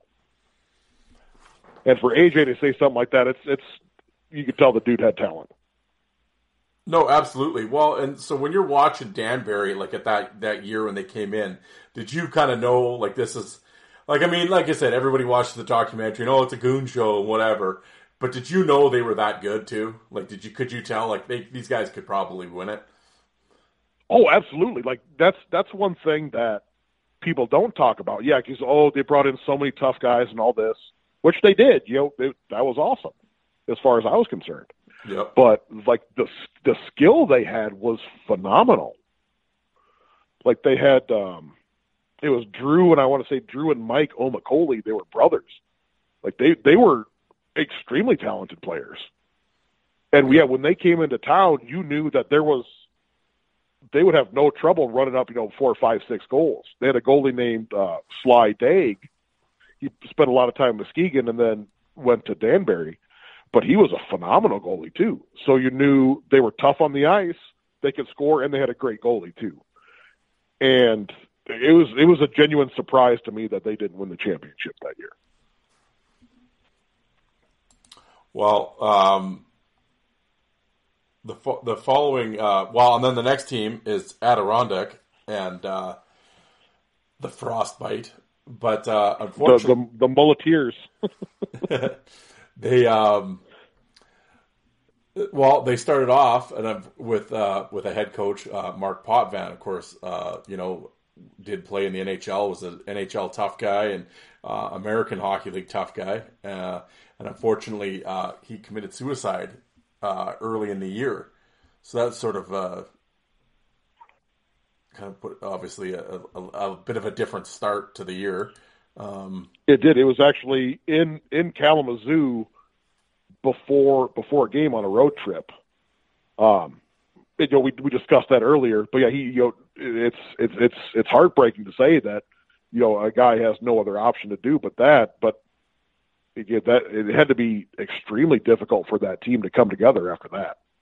Yeah, because I mean, and it's the thing is, and um, oh man, it's, it's I'm blanking on who was on my show, but I've had a I've had a few people mention like you know like they really liked Potvin, he was a good coach, like they got along with him, really nice guy, and yeah, and unfortunately, just you know, um, obviously had had had issues, but uh, yeah, that's uh, yeah, like you said, to, and to have the you know on the road trip and yeah, that, that's tough, but uh, so basically It's one of those things where you you, you never know what's what somebody's going through. Yeah. No, absolutely. And then of course Barry Melrose had to was it was Melrose part owner of Adirondack? He, yeah, he and uh, uh, ESPN personality Steve Levy. They, I think they were 50-50 owners. Um, what's funny is, you know, I, I, I call them Muleteers. They actually wore Adirondack Muleteers jerseys one night with Barry Melrose caricature on the front of them. That's tremendous. And Melrose coached one game for him that year as well. Yeah. And then Dane Jackson came in, but uh I always laugh because that's the one thing I remember about Melrose, and I don't know if it was the well, it's probably both years, but I think it might have been the first year. Because as a fight fan and stuff, of course, the Danbury thing, you know, this young kid, and the whole, I mean, everyone knows the story. Of course, it hits the message boards, and we're all like, "What's going on? This is great!" And we all think it's awesome. But I can remember reading articles and like Barry Melrose like openly crying about Danbury. Yeah, and I, I didn't understand it because, I mean, it's not like Barry Melrose was a saint. I know, But yeah, he was, and he was he on ESPN at the time. He had such a huge platform, and yeah, like he was, like he was extremely butter. uh, Granted, I mean they played Danbury out there a lot more than Quad City played Danbury, yeah, but just to hear the amount of hate that he gave him, that's another reason why we were so excited to see him out here. We're like, oh, we got to see this. You know, this guy, you know, Barry Melrose is hating on this team. There's got to be something interesting going on here. oh, and yeah. it's not like Barry Melrose had a team that didn't have its own fair share of guys who didn't necessarily have the best reputations. Well, yeah, I mean, well, that's the thing. You look at it, like you said, you're looking at his team right now. You got Blue Benfeld, Blue Benfeld, then you had Pierre Luc LeBlond, and then Dave Ambler. I mean, it's not like he had like a Lady Byng team. Right. And you know, there's I've not heard many many players I, I, I don't know the guy. I don't I don't have an opinion on him either way, but I've not heard many good things about Blue Benefeld. But with both excuse me, with both LeBlond and Ambler, those were two guys who were tough as they come. Obviously everybody knows, you know, Pierre Luc LeBlond. Yeah, he, he had that hell of a fight with with Tremblay where in my opinion it was it was pretty one sided and even for you know he was he wasn't there for the longest time he still had a, a hell of a run in, in Adirondack Now, but that were- but David Ambler was a guy sorry not, go ahead go ahead no, no, go. Yep. um, David Ambler is a guy who I don't I don't hear too much about, and he he was one of those guys where you know he he spent some time in Muskegon as well. Um, when he was in Muskegon, he fought a guy named Brad Essex, who was incredibly tough.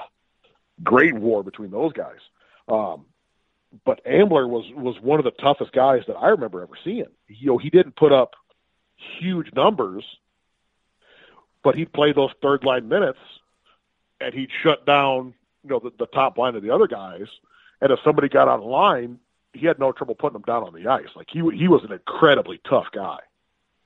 Yeah, he was always weird, uh, weird one for me because you know he's a he's a junior A guy from the Maritimes, so obviously he never we never saw him, and then uh, you know played in the Central League, and then but then like you said, a couple years there in Muskegon, of course, um, you know going to the fight nerd talk here, but Muskegon was one of the few teams in the United League or whatever that the footage is out there. And there was a, right. there, was a there was a fight guy that was in the United League that was in Muskegon that would always make a team tape. So fortunately, you know, we got to see at least got to see the Muskegon fights. So for the two years, and of course I had the DVDs. I'm sitting there watching. I'm like, who's this Ambler guy? Because he's like every second fight on the DVD. You know, because he had like 400 minutes in two years. So it was like, but yeah, um, he could throw down. Not bad. Not bad. Yeah. Yeah, I was that. That was a guy who I always wish would come to Quad City, just because. Yeah, he was that the kind of guy who would play a regular shift, but yeah, when he had to throw down, it was game on. It wasn't patty cake. No, exactly. But they also had a guy. They had a guy out there. He played. He played in the UHL six years. wasn't wasn't a tough guy. Um, name was Hugo Belanger. Yep. Six years in the UHL, uh, all with Adirondack. He had 100 points in five of those years, and then 98 points the last year. So, for all intents and purposes, 100 points a year each year.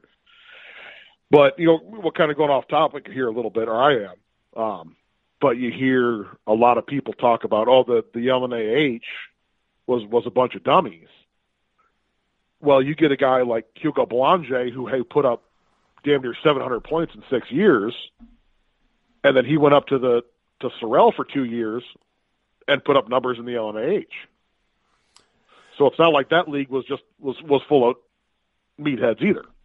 Well, yeah, no, and that's the thing, and I always try to stress that on this show, and I've said that a bunch of times. It's like, yeah, like you said, well, he came home, right? He's a Quebec guy, right? And then that was all said and done. I'm going to come home, and you know, probably get on with life, and then, but I could play a couple games a week in Sorel, probably make good cash on the side. But yeah, like you said, 69, 73 points in 50 games in Sorel that year, and yeah, so I mean, there's like you said, 700 points and you know, there's talent coming there. It wasn't just all just dummies and fighting. I mean, there was there was some there was some really solid talent in that league. Right. Yeah. So you know, kind of kind of standing on my soapbox a little bit, but yeah, there was. I mean, it was it was a legit hockey league up there. Yep. And I, I just I hope some of the folks who see it and say, oh, you know, it was just just a circus. Where yeah, it was a circus, but they played with that little black thing too. Yeah, and I think it also gets like, oh, it's a beer league. Oh, no, it's not a beer league. Don't ever call it a beer league. Yeah. That, you know, you know, go up there. You know, even a guy like like Hugo Belanger, who was he was not a tough guy, but I'd like to see ninety eight percent of the people who would say it's a beer league try to skate with him.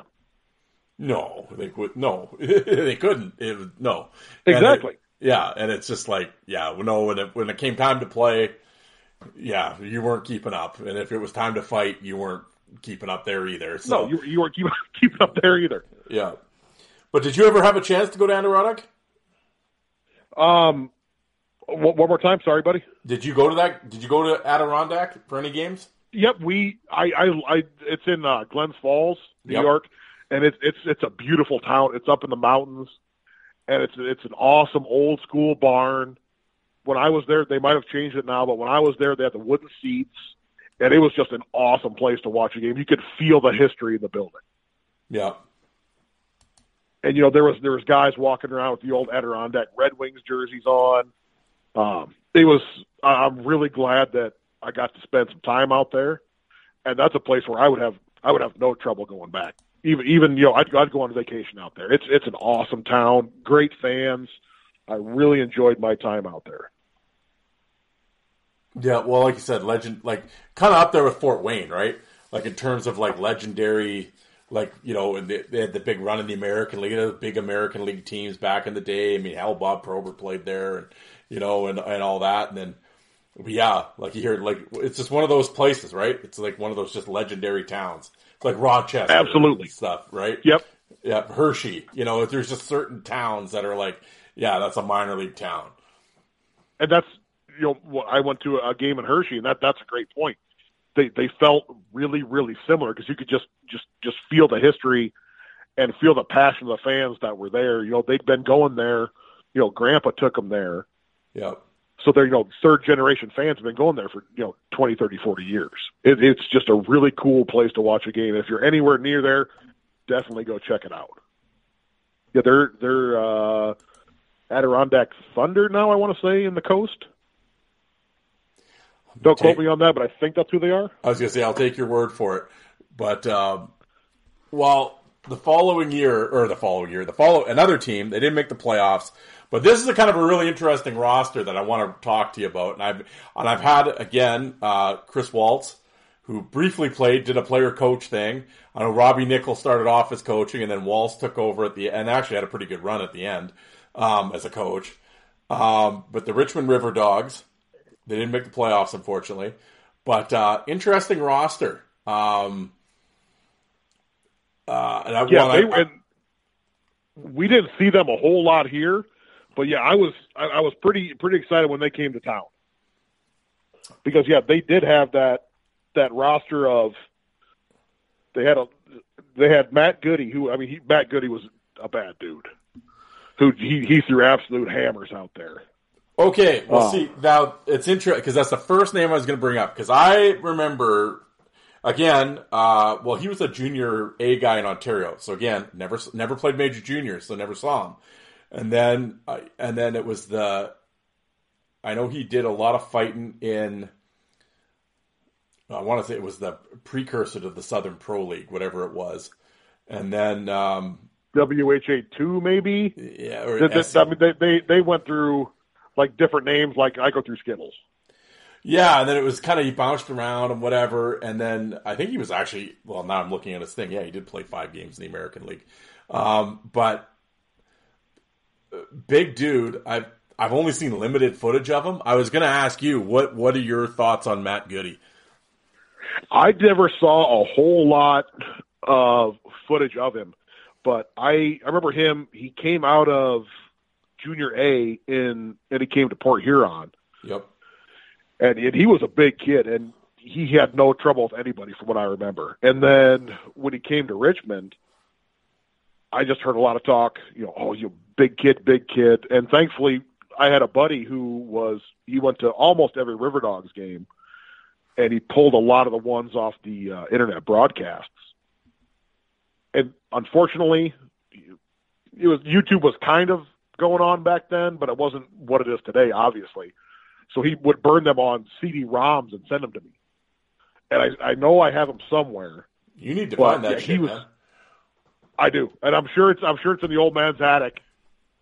Uh, I'll, I'll I'll dig it out at some point. But yeah, he he had he would go with anybody. He was you know he wasn't overly tall, but he was it looked like a refrigerator with a head, and he just threw hammers. Yeah, like I always said, I like footage is so limited, right? And uh, but I always heard like big things about him, and uh, yeah, just never really saw him. I, I mean, you go on YouTube, I don't think there's much out there, right? And it's, so it's just like, yeah, um, I'd love to see more, but uh, but yeah, you had the Vandermeer brothers, Dan and Bill, on the team. Um, Yeah, and I forgot about I actually forgot about those until I was doing the doing the research for the show. Um, I forgot they had a couple of Vandermeers. Who it is? A Vandermeer is going to be a tough dude. Oh, Even if he's not dropping the gloves every game or every second game, he's still tough as nails. Yeah. No, absolutely. Well, and then you had another guy, legendary, uh, Brian Goody. I mean, I think he was around forever. Yeah, and he he was around forever. And you know what? That dude, he was he was near the end of his of his career. I want to say, but he would still play. You know, twenty five minutes a game, playing first first line defense minutes. But he would he would put a guy through the glass, no problem. He was he, he from what I remember, or what what I took from watching him play is he was just a mean guy. But I mean, he was he was as talented as they come. Yep. At least at, at, from from from my perspective, watching, you know, the UHL, UHL double A level, is he was again, one of those guys who was perfectly suited to this type of hockey. Yeah. They had a guy uh, named John DePace, who again is it was a perfect UHL kind of guy who would put up, you know, he could put up 20, 30 goals a season, no problem. And then he'd also put up 200, 240 penalty minutes a season too. Yep. Well, and then another guy they had who was just a youngster at the time, 20 years old. You, you said De Pace. Well, they had Pace, Joe Pace, and uh, oh, Joe Pace. That's a guy. He actually he had played Quad City that year too. Start of the year here. Um, that is a guy who he still plays to this day. Well, him and what is it Schmidt there are fighting every night. Yeah, yeah, they're going nuts down in, in in the Federal League. It's awesome to watch, and it's not it's not patty cake either. Like they're going balls oh. to the wall. Oh yeah, he plays for the yeah the Port Huron Prowlers, so obviously he must live there. And then uh, like I think he's played there for like seven years. And yeah, twelve. Yeah, he's, he's player head coach at Port Huron. Oh yeah, well there you go. And yeah, and he fights Schmidt like it's his job every night. I think they've had four or five fights this year already, and just like toe to toe insanity. But yeah, he's been in that Federal League and that wow when it was Double A and then it was the Federal League. Like he's been in there forever. Yeah, Joe Joe Pace is a guy who I think that that's a guy who I, I look at. I think that's that's awesome because, well, was it his was it his rookie year? Let, us see here. I apologize for not having his, you know the Joe Pace start. Okay, no, that wasn't even his rookie year. His first year was oh three oh four. Yeah. So he's been active for getting close to 20 years. And well, this season, 64 PIM in 12 games as a 37 year old guy. So you can't tell me that he's not playing because he doesn't love this game. Oh yeah. Well, and then like I'm just looking at this roster. Like they had a tough team, man. I mean, you had Goody and Pace. They did. And, well, and then RC Lyke, and then Dennis Mullen, and Doucette's there for a while. Like, yeah, they had a, a guy named Mike Wolf who was a, a monster yep. of a guy. Yep. Uh, they had oh, who was it? Oh, this? Ryan Van Buskirk. I mean, yeah, Van Buskirk. He was a guy who, you know, he didn't he didn't see a lot of time too too much, but man, he was he was as tough as, as tough as they come. Um, they had a defenseman named R.C. Lyke who spent a lot of time like in the UHL ish, you know, double A level, who was was second, you know, first or second pairing defenseman, and he put up 100, 150 PIM a year and was as tough as they come. And that's the kind of guys that the UHL for lack of a term, that's the UHL made. I think I think Lyke still lives around there working with the kids. As a matter of fact. Yeah, I believe so. Well, and of course they had the leading scorer in the league on their team, sixty-one goals. Mike uh, was it Oliveira? Yep, uh, Oliv- uh, I, will trust your pronunciation because um, mine's. Uh, but yeah, I think it was Olivier, Olivier, Oliviera, Olivier, whatever, whatever it was. But yeah, yeah, 61 goals in 76 games. Yeah.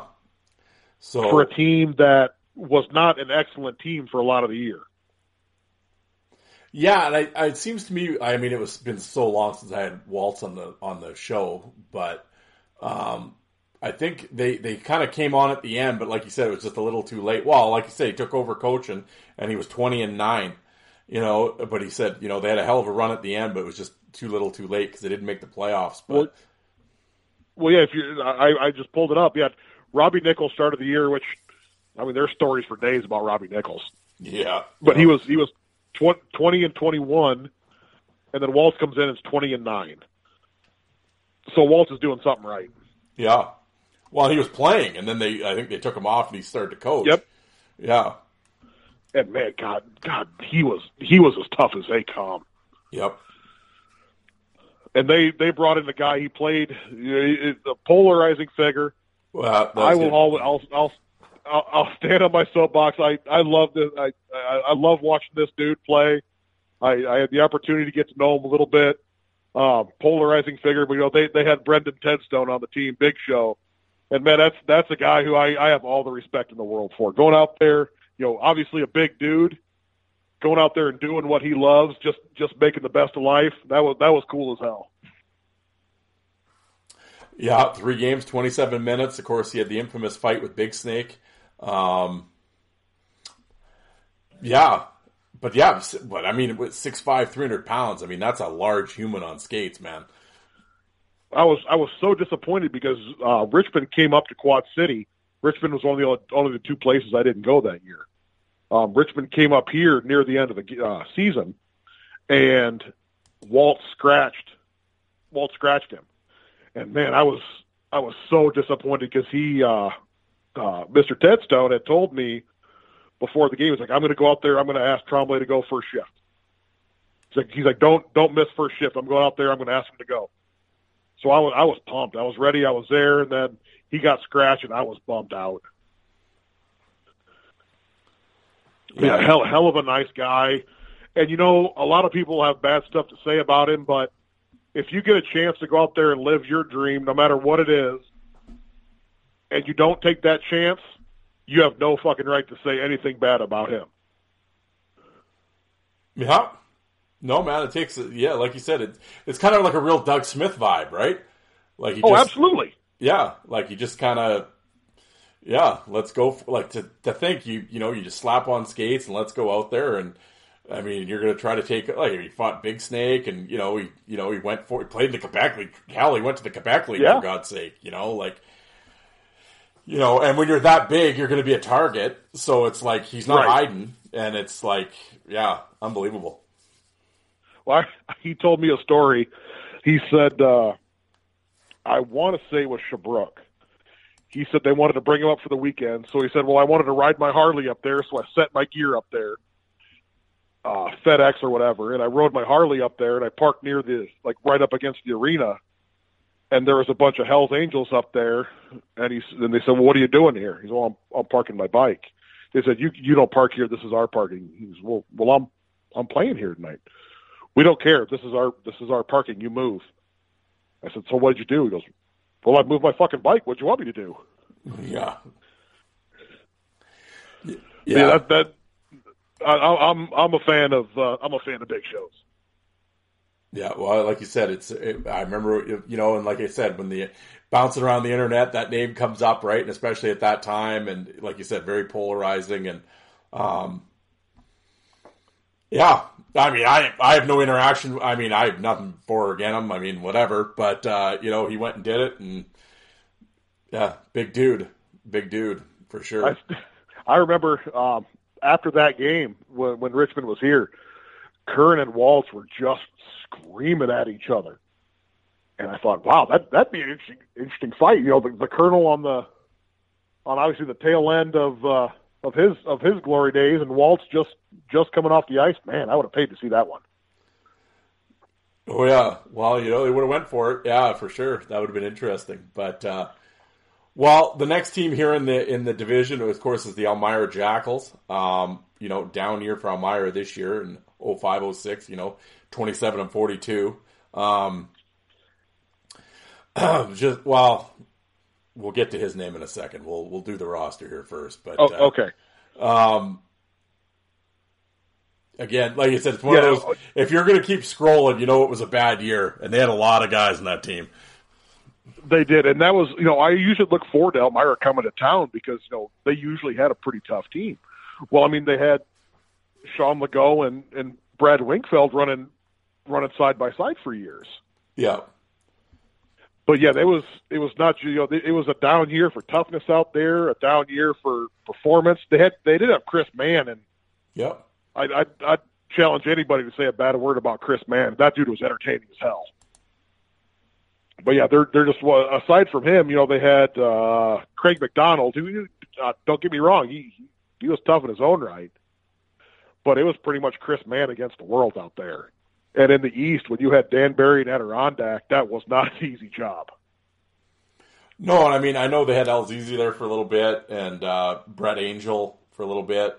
Um, you know, but they were just kind of they were sort of right. It must have been at the tail end of the year where they traded Elzizi to Roanoke, but uh, you know, so kind of a few guys in and out, but Yeah, and they and, and they were they had a pretty tough coach too. I mean, Perry Florio was no was no pushover. He was a tough guy when he when he skated, but yeah, he one of those guys where maybe he didn't want. You look for the opposite of what you were as a player. Yeah. But I, I, I, I did love. We went out to Elmira as well, and I did love. It was kind of a smaller building, but it was it was a great building. The fans were awesome out there. Good place to watch a hockey game, but yeah, it was. They didn't really have a whole lot to cheer for that year. No. Well, and we kind of referenced him earlier, but there was a guy named Tom Clayton who played there, and he played Yep. at Niagara University for a few years, and then Elmira, and then he finished out his career in Quad City. Um, well, we'll start first uh, before we get into what happened. Did you have any interactions with him being in Quad City at the end? I had no. Uh, I he signed one of my photos. I had aside from that, I had no direct interaction with him. Um, later on, well, I'll let you. I'll let you get into. Yeah, that was my only direct interaction with him. I'll let you kind of Well, I mean, of I, reference or, or get into a story from there. Well, I don't know what the story is. You kind of mentioned it on the side, and I was like, "What? What happened?" But I'm like, "Okay, well, we're going to talk about that." But uh, like, okay, when he's finishing up in Quad City, like, I mean, you're you're a season ticket holder. Obviously, you know the season ticket people. Like, was there any indication with this guy? Like, he was like a, he a was fucking he was criminal, kind of, a, or kind was of it? a, a rat type guy on the ice. Like he he would run his mouth, wouldn't necessarily fight a whole lot. Yeah, Um, he did drop his gloves a few times, uh, but yeah, there was no no indication from what I saw of what was to come. That's yeah. for sure. Well, so we we've teased it long enough for the people. They're like, "What are these two talking about?" What did Tom Clayton do? Uh, well, uh, Tom Clayton is currently serving life in prison um, in New York because he hired somebody to kill his wife. And while Tom Clayton was at a poker game, the person he hired to kill his wife broke into their house and like brutally bludgeoned her to death. And he was, you know, he there was there's been, you know, a 60 minutes about it. There's been a headline news show about it. It's it's it's definitely out there if you want to learn more about it. But yeah, he uh I, I, I was thinking as you're saying this, I believe I've watched the 60 minutes about this. what's what's interesting is I had out of the blue, um, and I do not remember which show it was. Um, I mentioned to you I still have his number on my cell phone. A producer for one of those shows actually contacted me directly and said, "Hey, I see that you have you know this and this on YouTube. Can we use those? And do you have any photos of him?" So there's there's some of my photos and a couple of the YouTube videos I have of him out there from that. I don't know if it was the 60 minutes or if it was the 2020 or what it was, but you know, my footage is in one of those shows. How much? Well, because this was his last year, uh, 0506. When did he kill his wife? When did this happen? Um, you know what? Let me let me pull that up. Just I had it written down, and that is in the basement. Um, I mean- uh, hell, I mean, give or take. uh, it was it, it wasn't right away. I want to say it was like three or four years later. But yeah, there was no obviously there was no indication that this guy is gonna gonna hire somebody for ten grand to kill his wife, and he was hired to kill his wife and kill the kids. Yeah, like I was just wondering, like, was he a dick to the fans just to begin with? Like, was he just a prick to begin with, or? But No, like I, as far as I know, like the people who interacted with him more often, they had they had nothing but but good things to say about him. huh? Like he was, you know, he was, you know, good good in the community, and but I mean, how how do you see how do you see that in the offing? I guess Yeah. twenty okay, twenty fifteen is when it happened, so it would have been about about ten years, about nine years later. Well, there we go. Where there, there's a little wrinkle for the folks. Uh, yeah, that uh, like I, I, I had texted you. I didn't know if you wanted to get into it or not, but it's it's definitely something that I think. Obviously, it's out there, but it's it's still kind of weird. I'll go. I was going through some of my pictures and videos last night, getting ready for tonight, and seeing the pictures of the guy, thinking, you know, how how can some some person do that? Like it was, it's obviously obviously way out of hockey, but I mean, damn. Yeah. Well, he's he's where he's where he deserves to be, as far as I'm concerned. Yep. No, absolutely. Well, the final team in that uh, in that uh, division was they were only around for one year. The Roanoke Valley Vipers, and they were not very good. Um, They were not very good at all. That was the only other the only other arena we did not make it to, which I would have I would have liked to go on there just just to say that I did. But obviously they didn't last more than the one year. no, and I'm just and like again, Keep scrolling and scrolling and scrolling. yeah, yeah, They uh, they did have a couple tough guys, at least for part of the year. Um, they had a, a, a guy we can get into him for Flint too, um, but his name was Simon. It, it's either Risk or Rizik. It's R I Z K, yep, and and he that dude had stones the size of boulders. He would go with absolutely anybody. Might not have been the most talented fighter out there, but man, he was entertaining to watch. Uh, he wasn't there all year, and they had a guy who bounced around a lot. Um, and the guy who I always loved to watch fight was Charlie Elise. Yeah. Again, dude, you know, tough as nails. I have a picture in in hanging up in the basement of him fighting Kerry Toporowski. Um, just entertaining as hell. And I've asked a few a few different guys about him, and evidently he was you know, the nicest guy off the ice. You know, bend over backwards for anybody, but yeah, he would he would go with anybody too. But they had a cat who is a name not a lot of guys will recognize, who went on to be like a federal league legend. Really undersized guy, but if you get a chance, go on YouTube to check him out. Name was Chris Affinati, and he's you know little little guy. He will fight would fight with anybody, and man, it was his fights were always entertaining as hell. There was not a whole lot of holding on during the Affinati fight.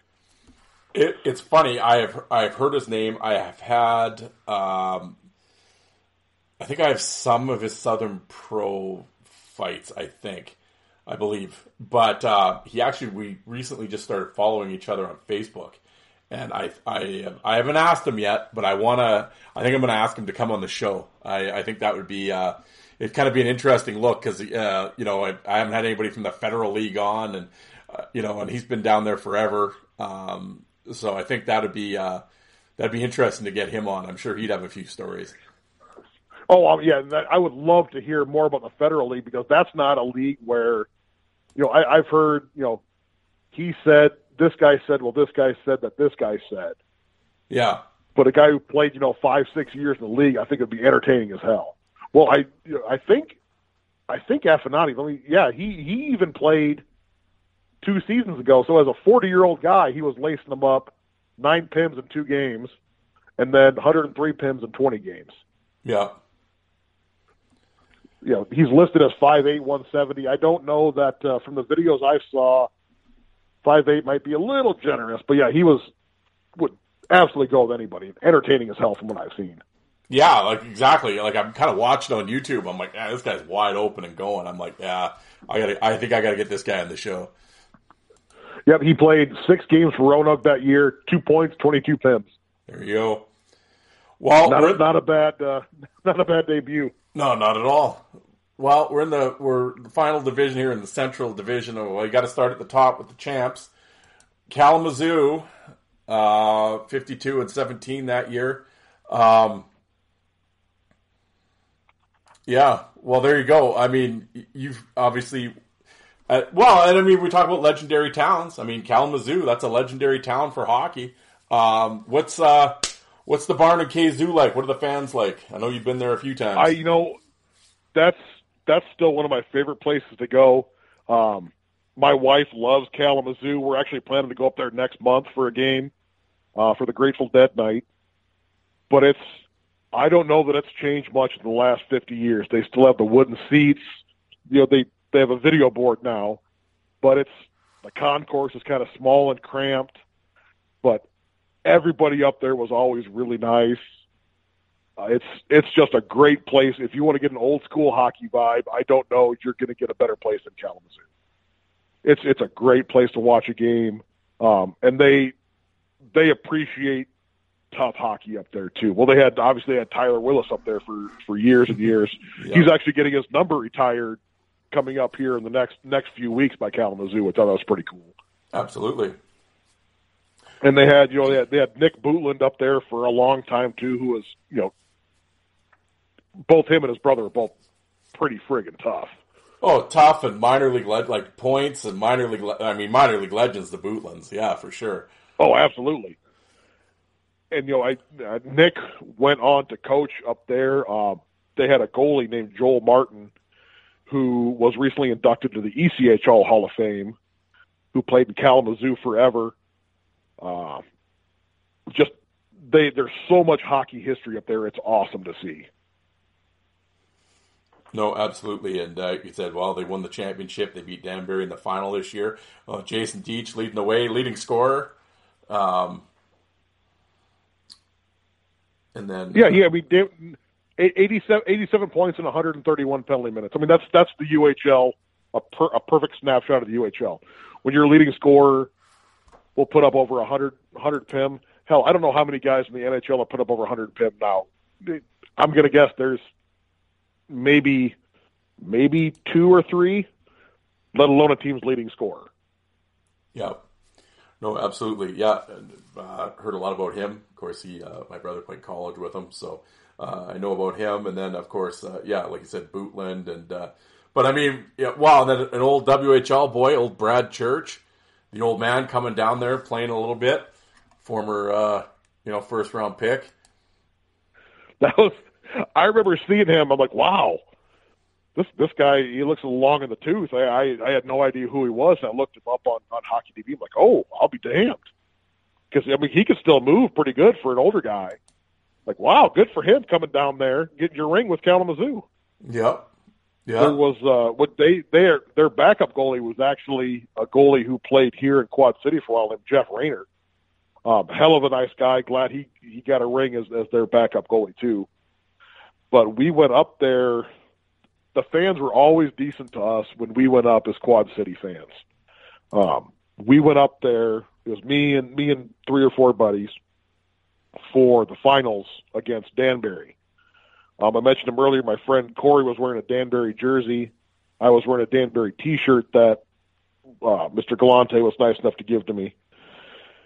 And there was there was beer thrown at us, food thrown at us. Every single word you could think of was was screamed at us. Like wow, it, was pretty pretty quick turnaround for you Kalamazoo fans. But yeah, it was that that's the kind of heat that Danbury brought everywhere they went, even in a place as usually kind of relaxed and nice as Kalamazoo. Well, one of the guys that could spark it, and we mentioned it, of course, like you said, he's getting his number retired. Legendary Tyler Willis. I love Tyler Willis.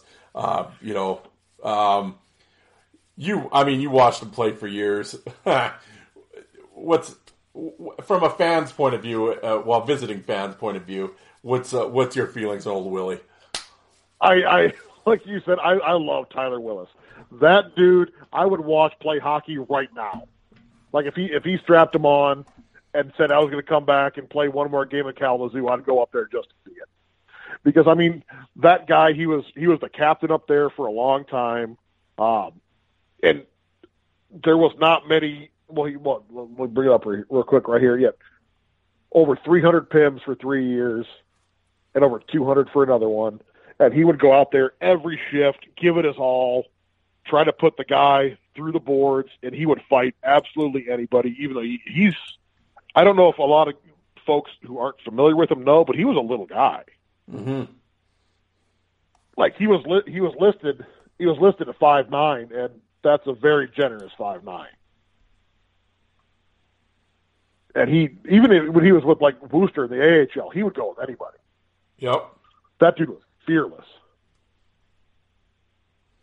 No, I yeah. I mean, if you're a minor, yeah. I mean, Willis is awesome, tremendous.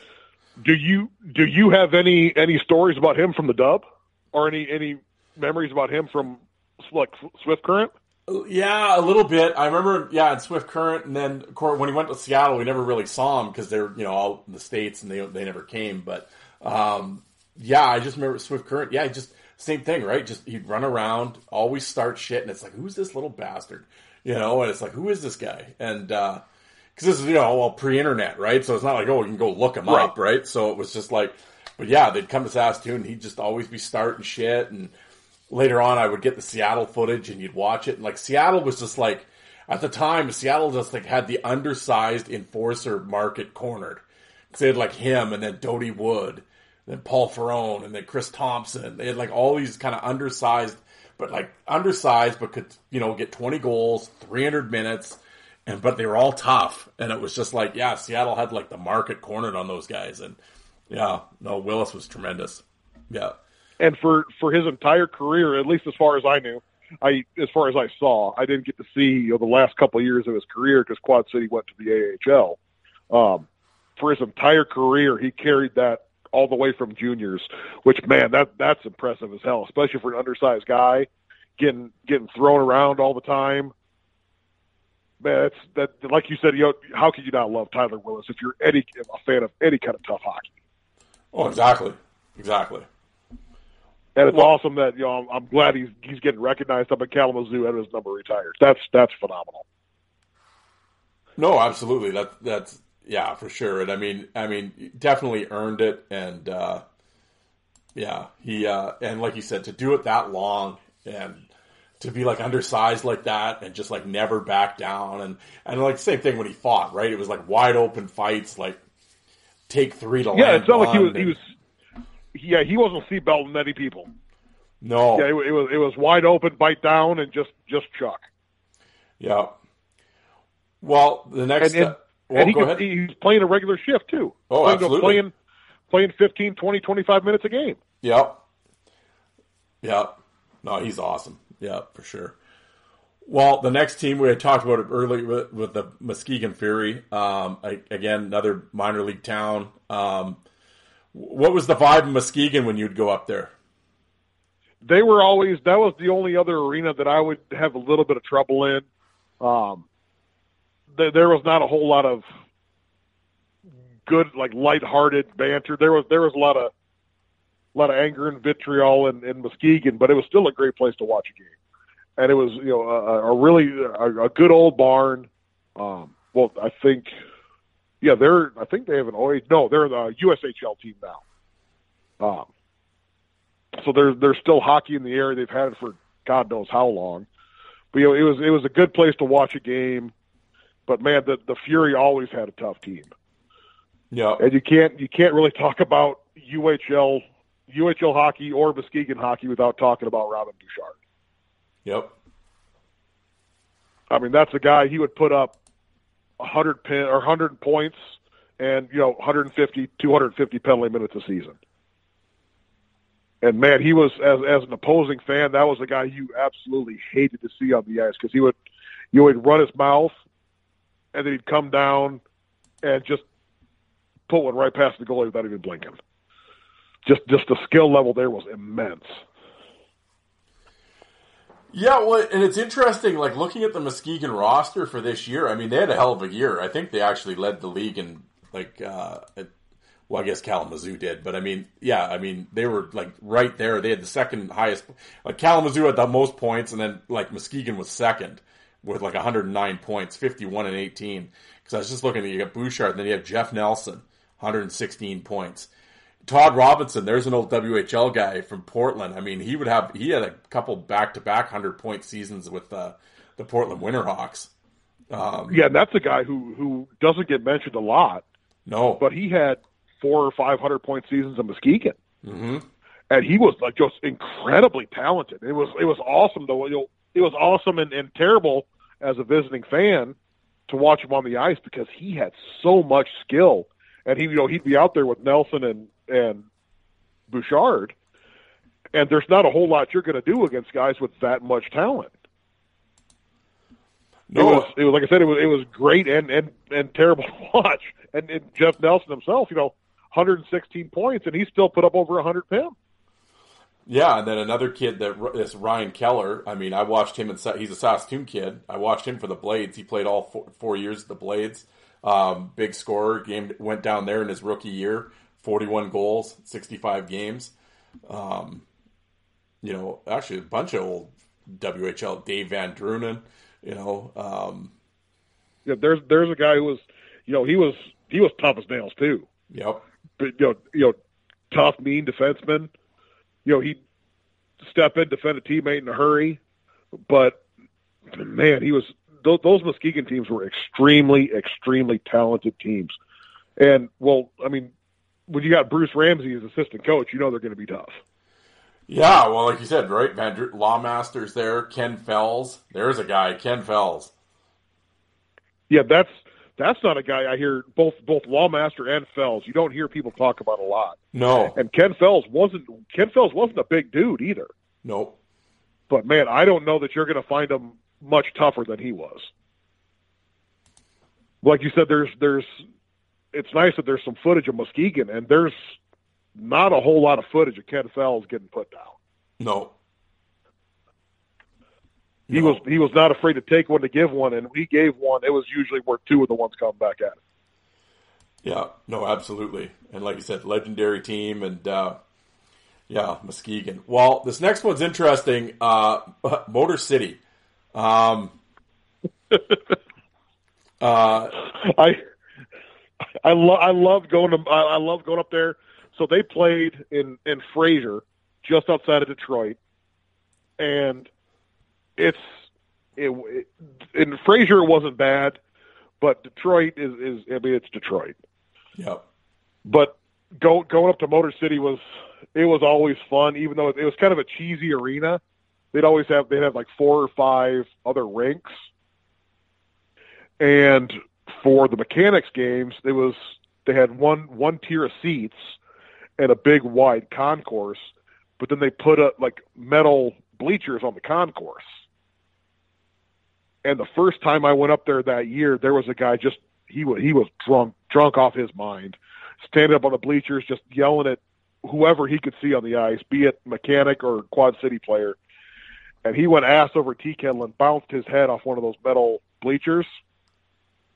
Got up, looked like he was smuggling a softball on his forehead. and I'll be I'll be damned if he didn't miss a beat.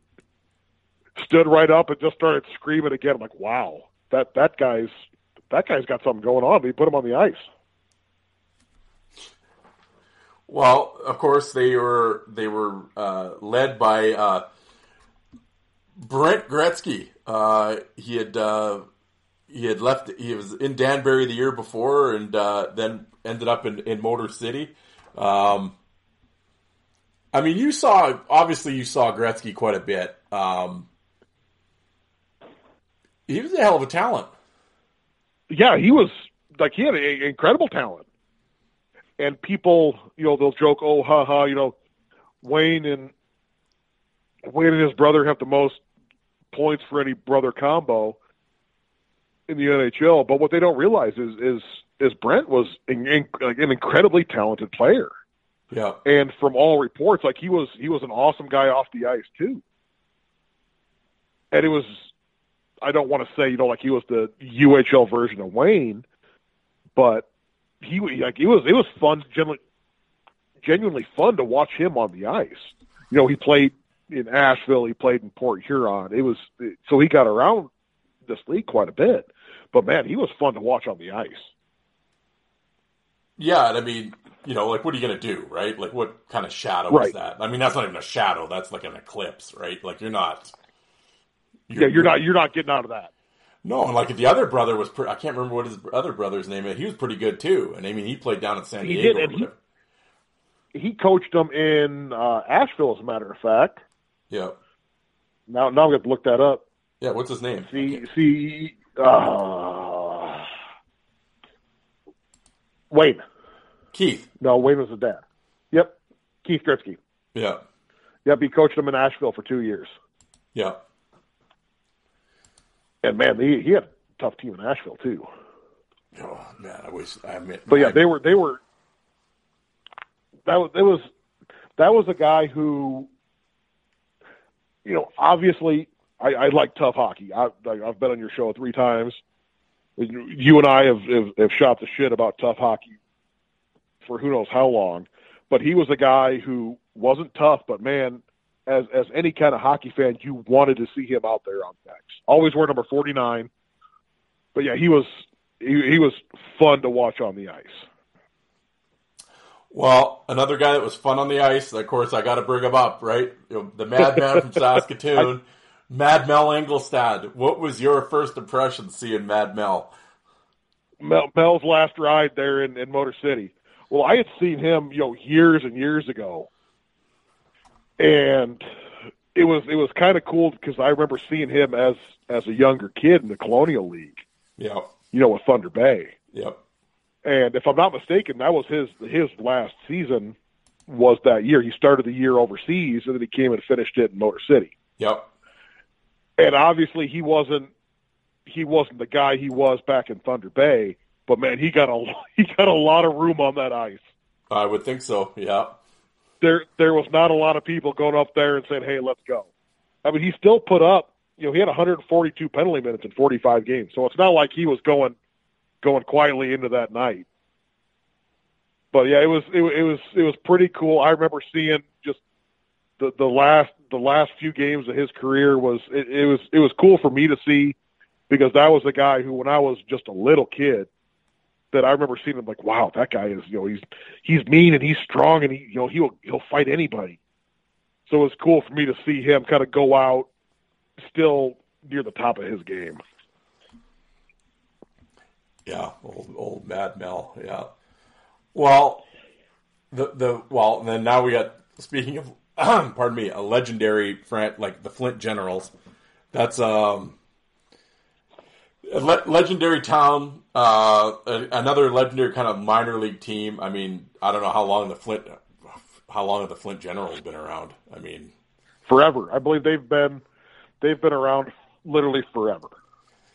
Yeah, I mean, and, you know, the the Bulldogs, the Generals, they've been around for uh, a long time.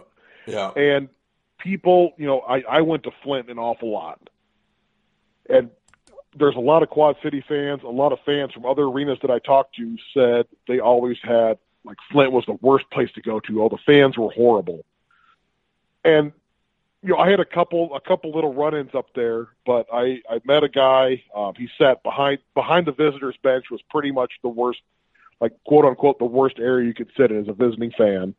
Um, I have, I have a couple really good friends from up there named Joan and Joel. They're married. Joel sat right behind the the visiting team's bench. I got to know him pretty well. And one game, it was it was that season, a matter of fact. Um, some fans were were giving me and my dad some shit, and and Joel's a big dude. He stood up. and said, "Leave them alone. From now on, they're you got a problem with them. You got a problem with me." Like, oh, well, that's pretty cool.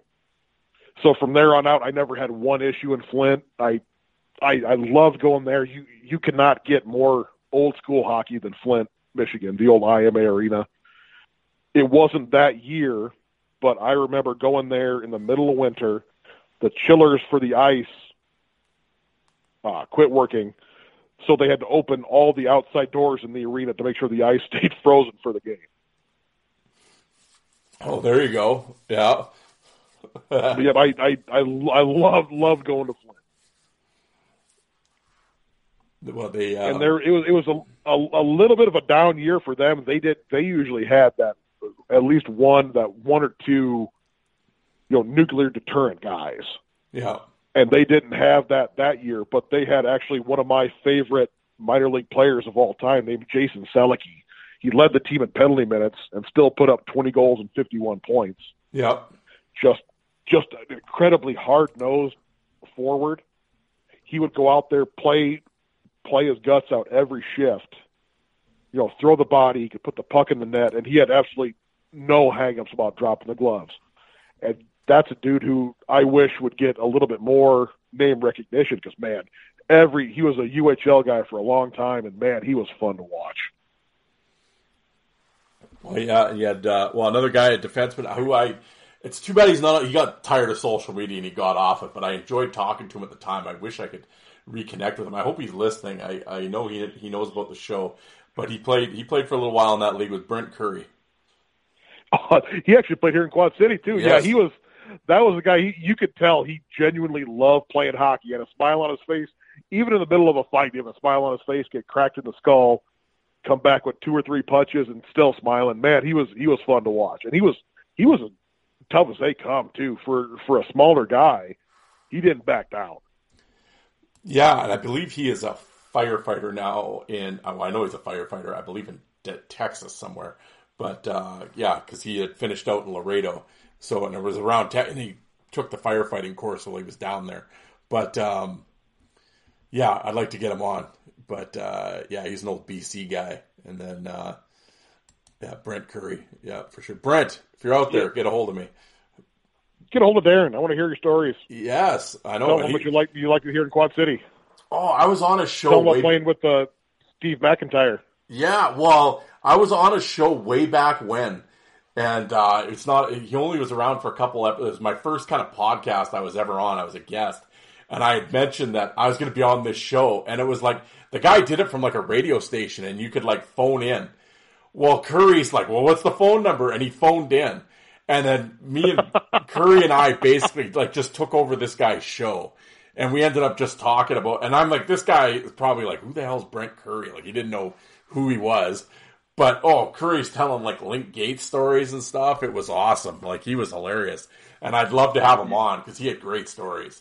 Yeah, Yeah, I've heard. I've heard that. You know, he, he's uh, uh, really just a damn good guy too. I've not heard many bad words about Brett Curry yet. Brett, get a hold of him. That'd be awesome to hear. Oh yeah, no for sure.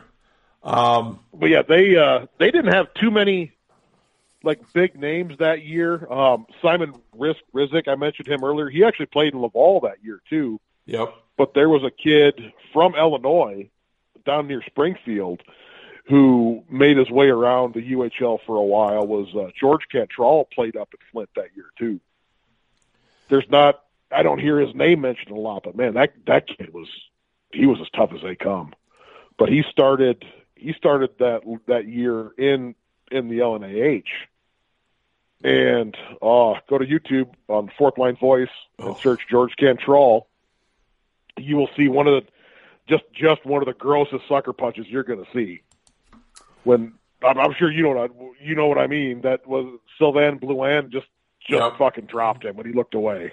Yo, and it, and for a guy like Blouin to do that shit, I mean, for anybody to do that shit with Bush, but for an NHL guy, and you know, and he didn't need to do that, you know, and it was just like he could have fought him straight up. And Blouin's a tough enough guy; it's not like he has to go around suckering people to win fights. Right. He he waited waited till Cantrell looked away and just.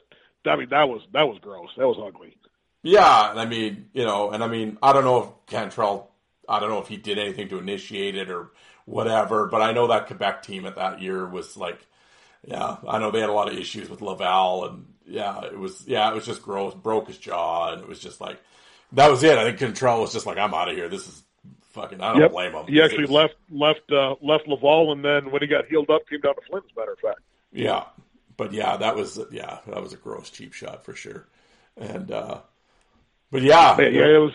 If if you, if you get a chance out there, you don't know who George Cantrell is. Go on YouTube, search him out.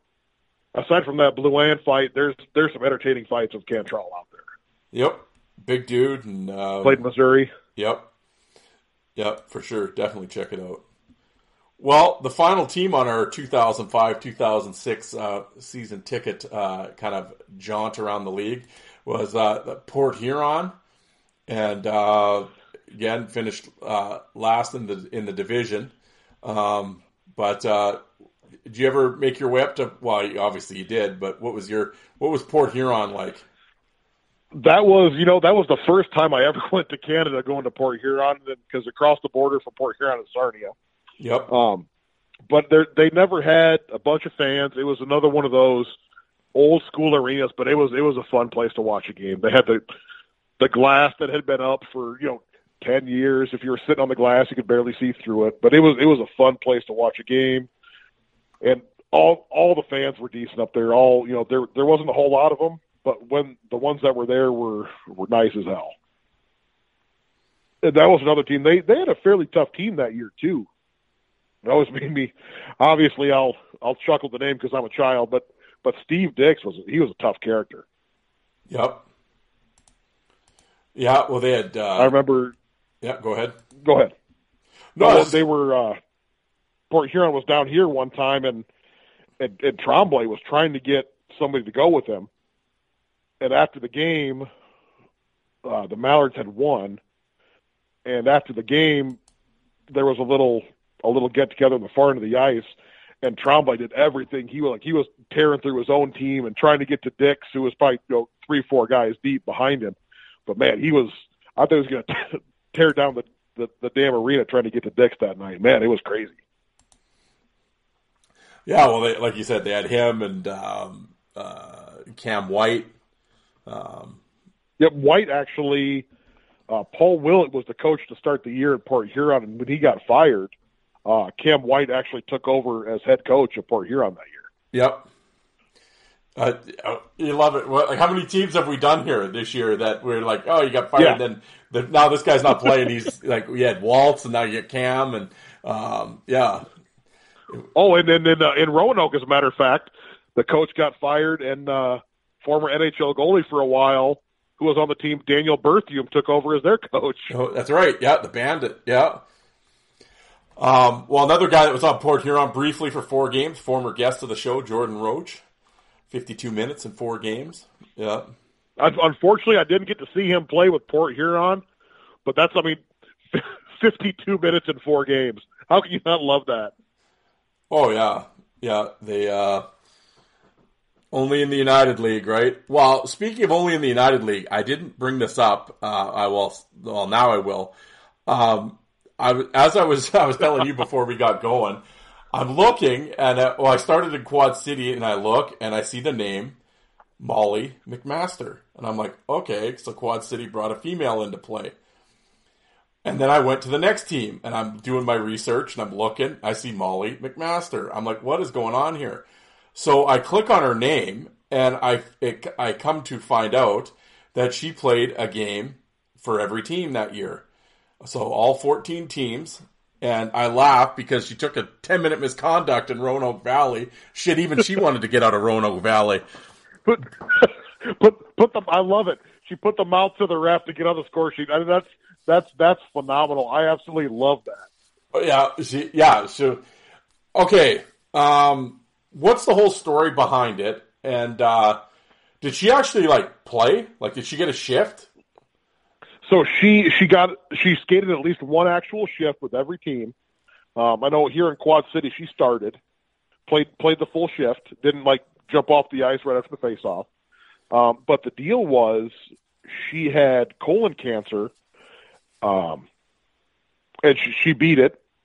And to kind of raise awareness for colon cancer, she had played hockey, so the UHL brought her in to kind of raise awareness for colon cancer which was I you know, a great cause, obviously, and every team in the league had at least one of their jerseys would they had a, a eh, probably about twice the size of a hockey puck. A patch was sewn onto all their jerseys, kind of a stylized uh, ribbon. But what's funny is wherever she went in the league, she was sponsored by Fleet Enemas. So there was just this huge enema superhero called Enaman walking around the arenas. And when you walked into the arena, they gave you a little stuffed toy enema superhero of Enaman. And I still have that to this day. I, I dug it out of my dug it out of a box. Yep. I put it in the basement. My wife has not seen it yet. She's she's on you know she's on the road for work. So when she comes home from work, she's going to see the, the the little stuffed enema, and I'm kind of curious of her reaction. but yeah, it was obviously a, a fantastic cause. Um, just I don't know that you're going to find that somewhere other than the UHL, and that's that's why I love this league so much. It was it was every bit a circus as it was a talented league, and man, it was fun to watch. Well, I mean, like you said, you got superheroes out of enemas. They're handing out toys, which you still have, which is tremendous. I love the Which I fact. you, I, have. I, I love the fact that you save like all that trinkety shit. That's hilarious because I would be the same. Oh, you, you and I have talked about that before.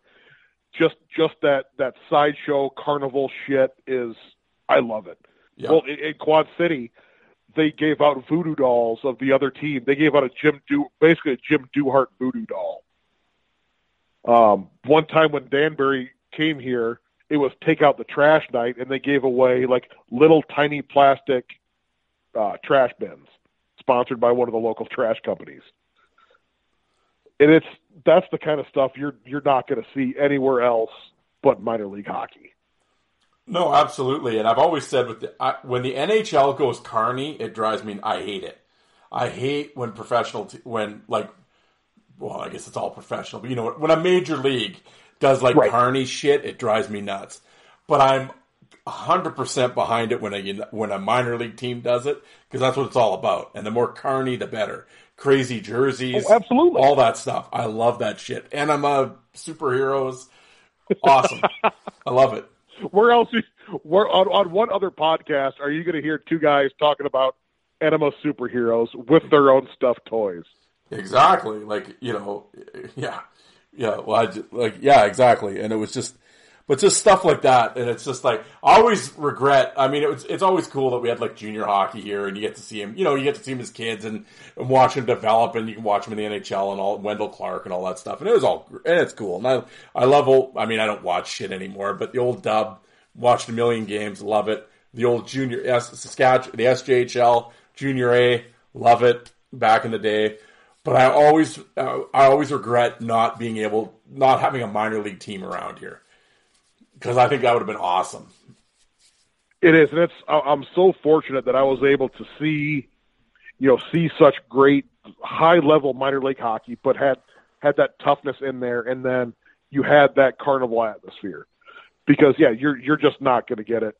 You're not going to get it anywhere else, and it's it's it's that's why I think I, I enjoyed it so much is that it's it's an all encompassing thing, and I don't think these the teams nowadays realize that if if they did they you know they up that carney factor a little bit is you might get another you know 100 200 300 fans in the game just just by making fun of yourself just a little bit Yeah. Well, it's that, and I think um, the rivalries. Like if you can, Oh, like there absolutely. was there was absolute hatred with some of these teams. yeah well you would you know you'd see the same players on the teams for well like like Robin Bouchard like Jim Duhart. You'd see them you know five six seven eight years in a row. And yeah there was you'd have the same guys on your team five six seven eight years in a row.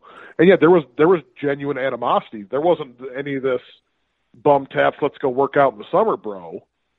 There was like Kerry Toporowski putting icy hot on his glove and giving Robin Bouchard a face wash with it. Yeah.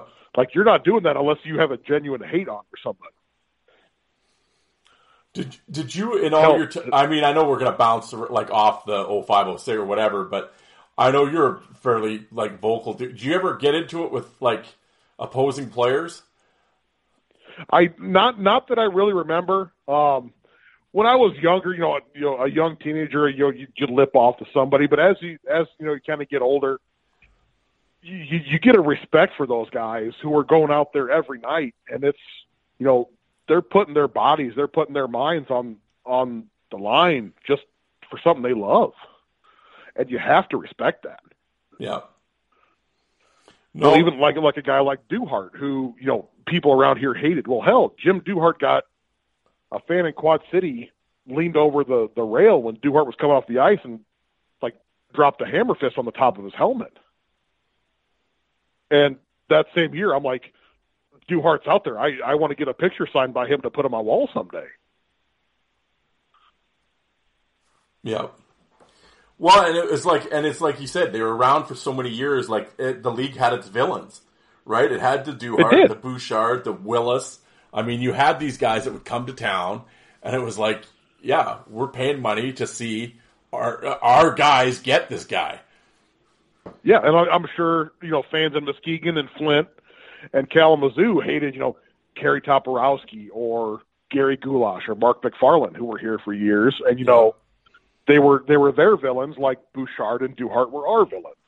Yeah. And there's you know you're not going to see that anymore. No. No, and it, not to that level. I mean, like, yeah, you might have a guy there for a year or two, but I also think, especially with the minor league hockey, and I don't want to say minor league hockey's dying because that's a little dramatic, but I mean, like, I think you don't have guys staying around as long anymore because, like, I just the money's not there, and it's like, Well, you get a lot of these leagues like the Southern League and the Federal League and the ECHL where they're they're so promotion forward. We want to say we're a developmental league, so we're willing to push guys up.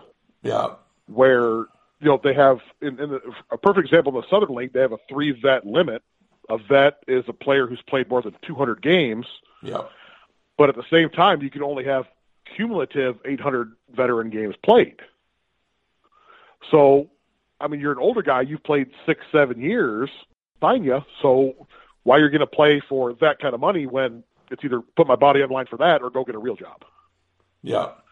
And, And it's, I've- it, it's sad that you don't see that. Yeah, and I mean, I've never. I mean, whatever. I've ne- it's not like something I've ever really looked into or questioned or whatever.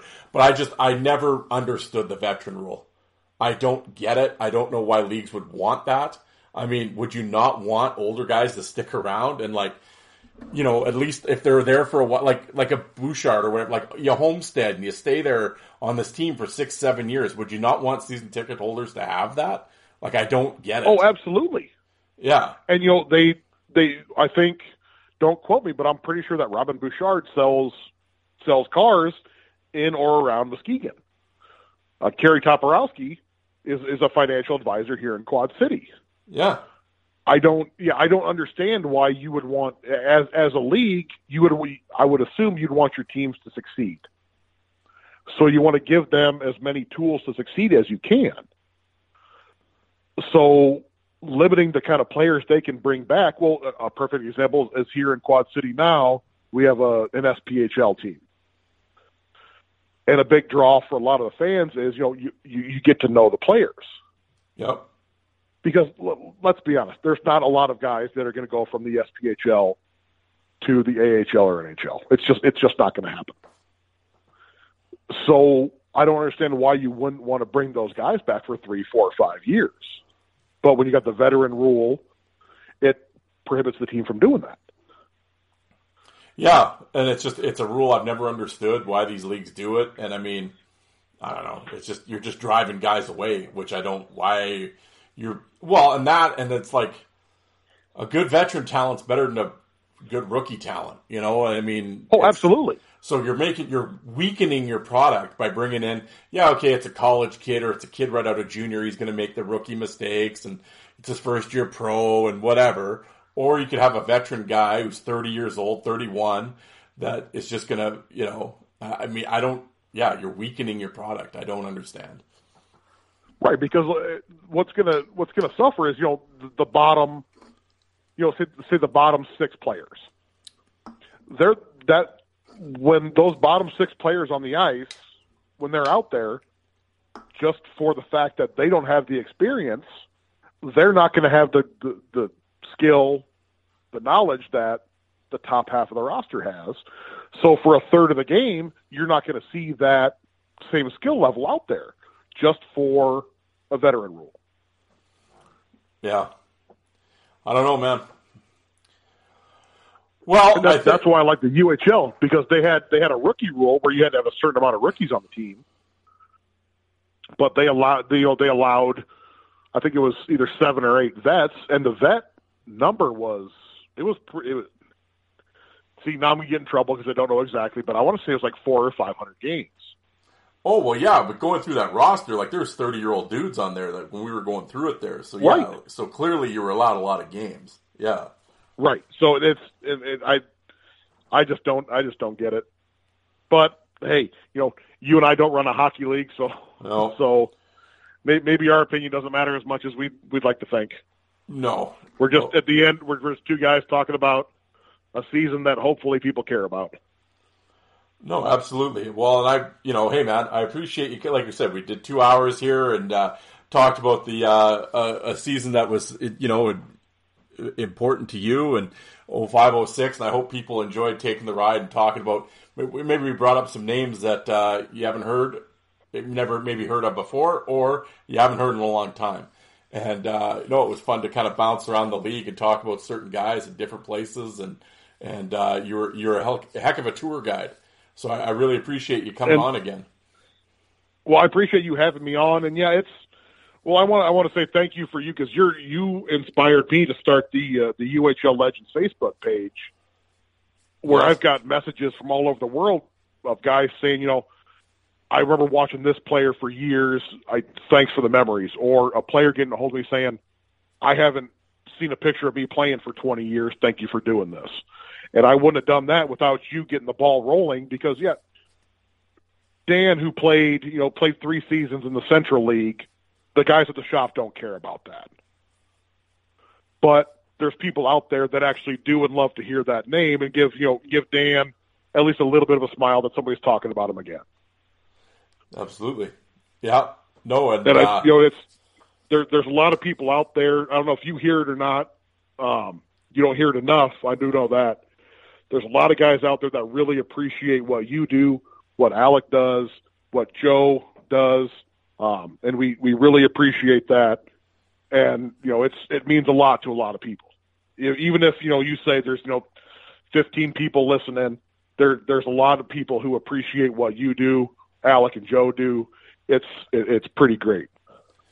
Well, I appreciate that, and uh, yeah, no, and it's all, like you said, same thing with your Facebook page. It's always it's really gratifying when you get the when you get from the players. I mean, it's always cool from anybody you hear from anybody, but when it's a player, and you know, especially, I mean, you're with your pitchers and stuff, and a lot of times they have kids now that have never, you know, they just look at dad who's you know bald and 50 pounds overweight. They didn't even know he played hockey. Well, all of a sudden, here's a picture of him from like you know 1998 with a mullet, and he's flying, you know, and. uh you know, so to be able We to have a, a perfect example. I got a message from a guy. He said I played six games at Roanoke in '06. Um, I have no pictures of me playing pro hockey at all. Do you happen to have any pictures? And I had, I happen to have like four pictures, and he was over the moon happy. And that's, it, it's, it's so cool to me that I can, you know, put a smile on somebody's face and bring those memories back to him as well. And then, like I said, I, I, I have you to thank for that. I appreciate that, man. I really well, do.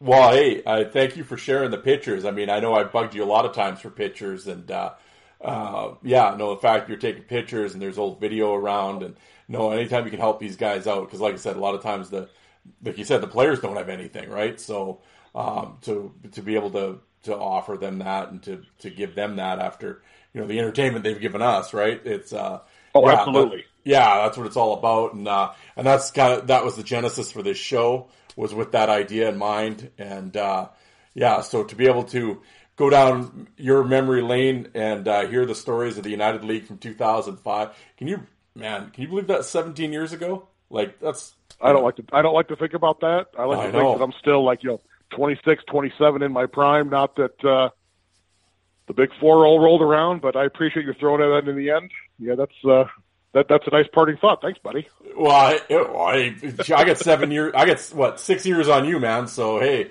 yeah, no, it, uh, yeah, I know it's kind of hard to believe, but uh, yeah, it was just, uh, but it, yeah, it just seemed like yesterday being on the message boards and on fried chicken and everybody talking about the Danbury team and Mirasty and Winger and all these guys. So to, uh, you know, man, seventeen years, where'd it go?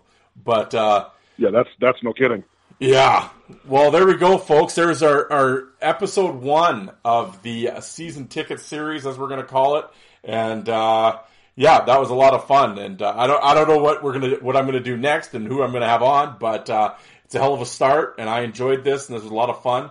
And, uh, we've talked for hours and I think it's time to go eat some supper. So, uh, I will let you go, man. But Jared, I, Jay, I appreciate you coming on once again. Yep, thanks, Darren. I, I appreciate it, and uh, go enjoy your supper and tell your better half I said hello and thanks for the time. Oh, thanks, man. I appreciate it.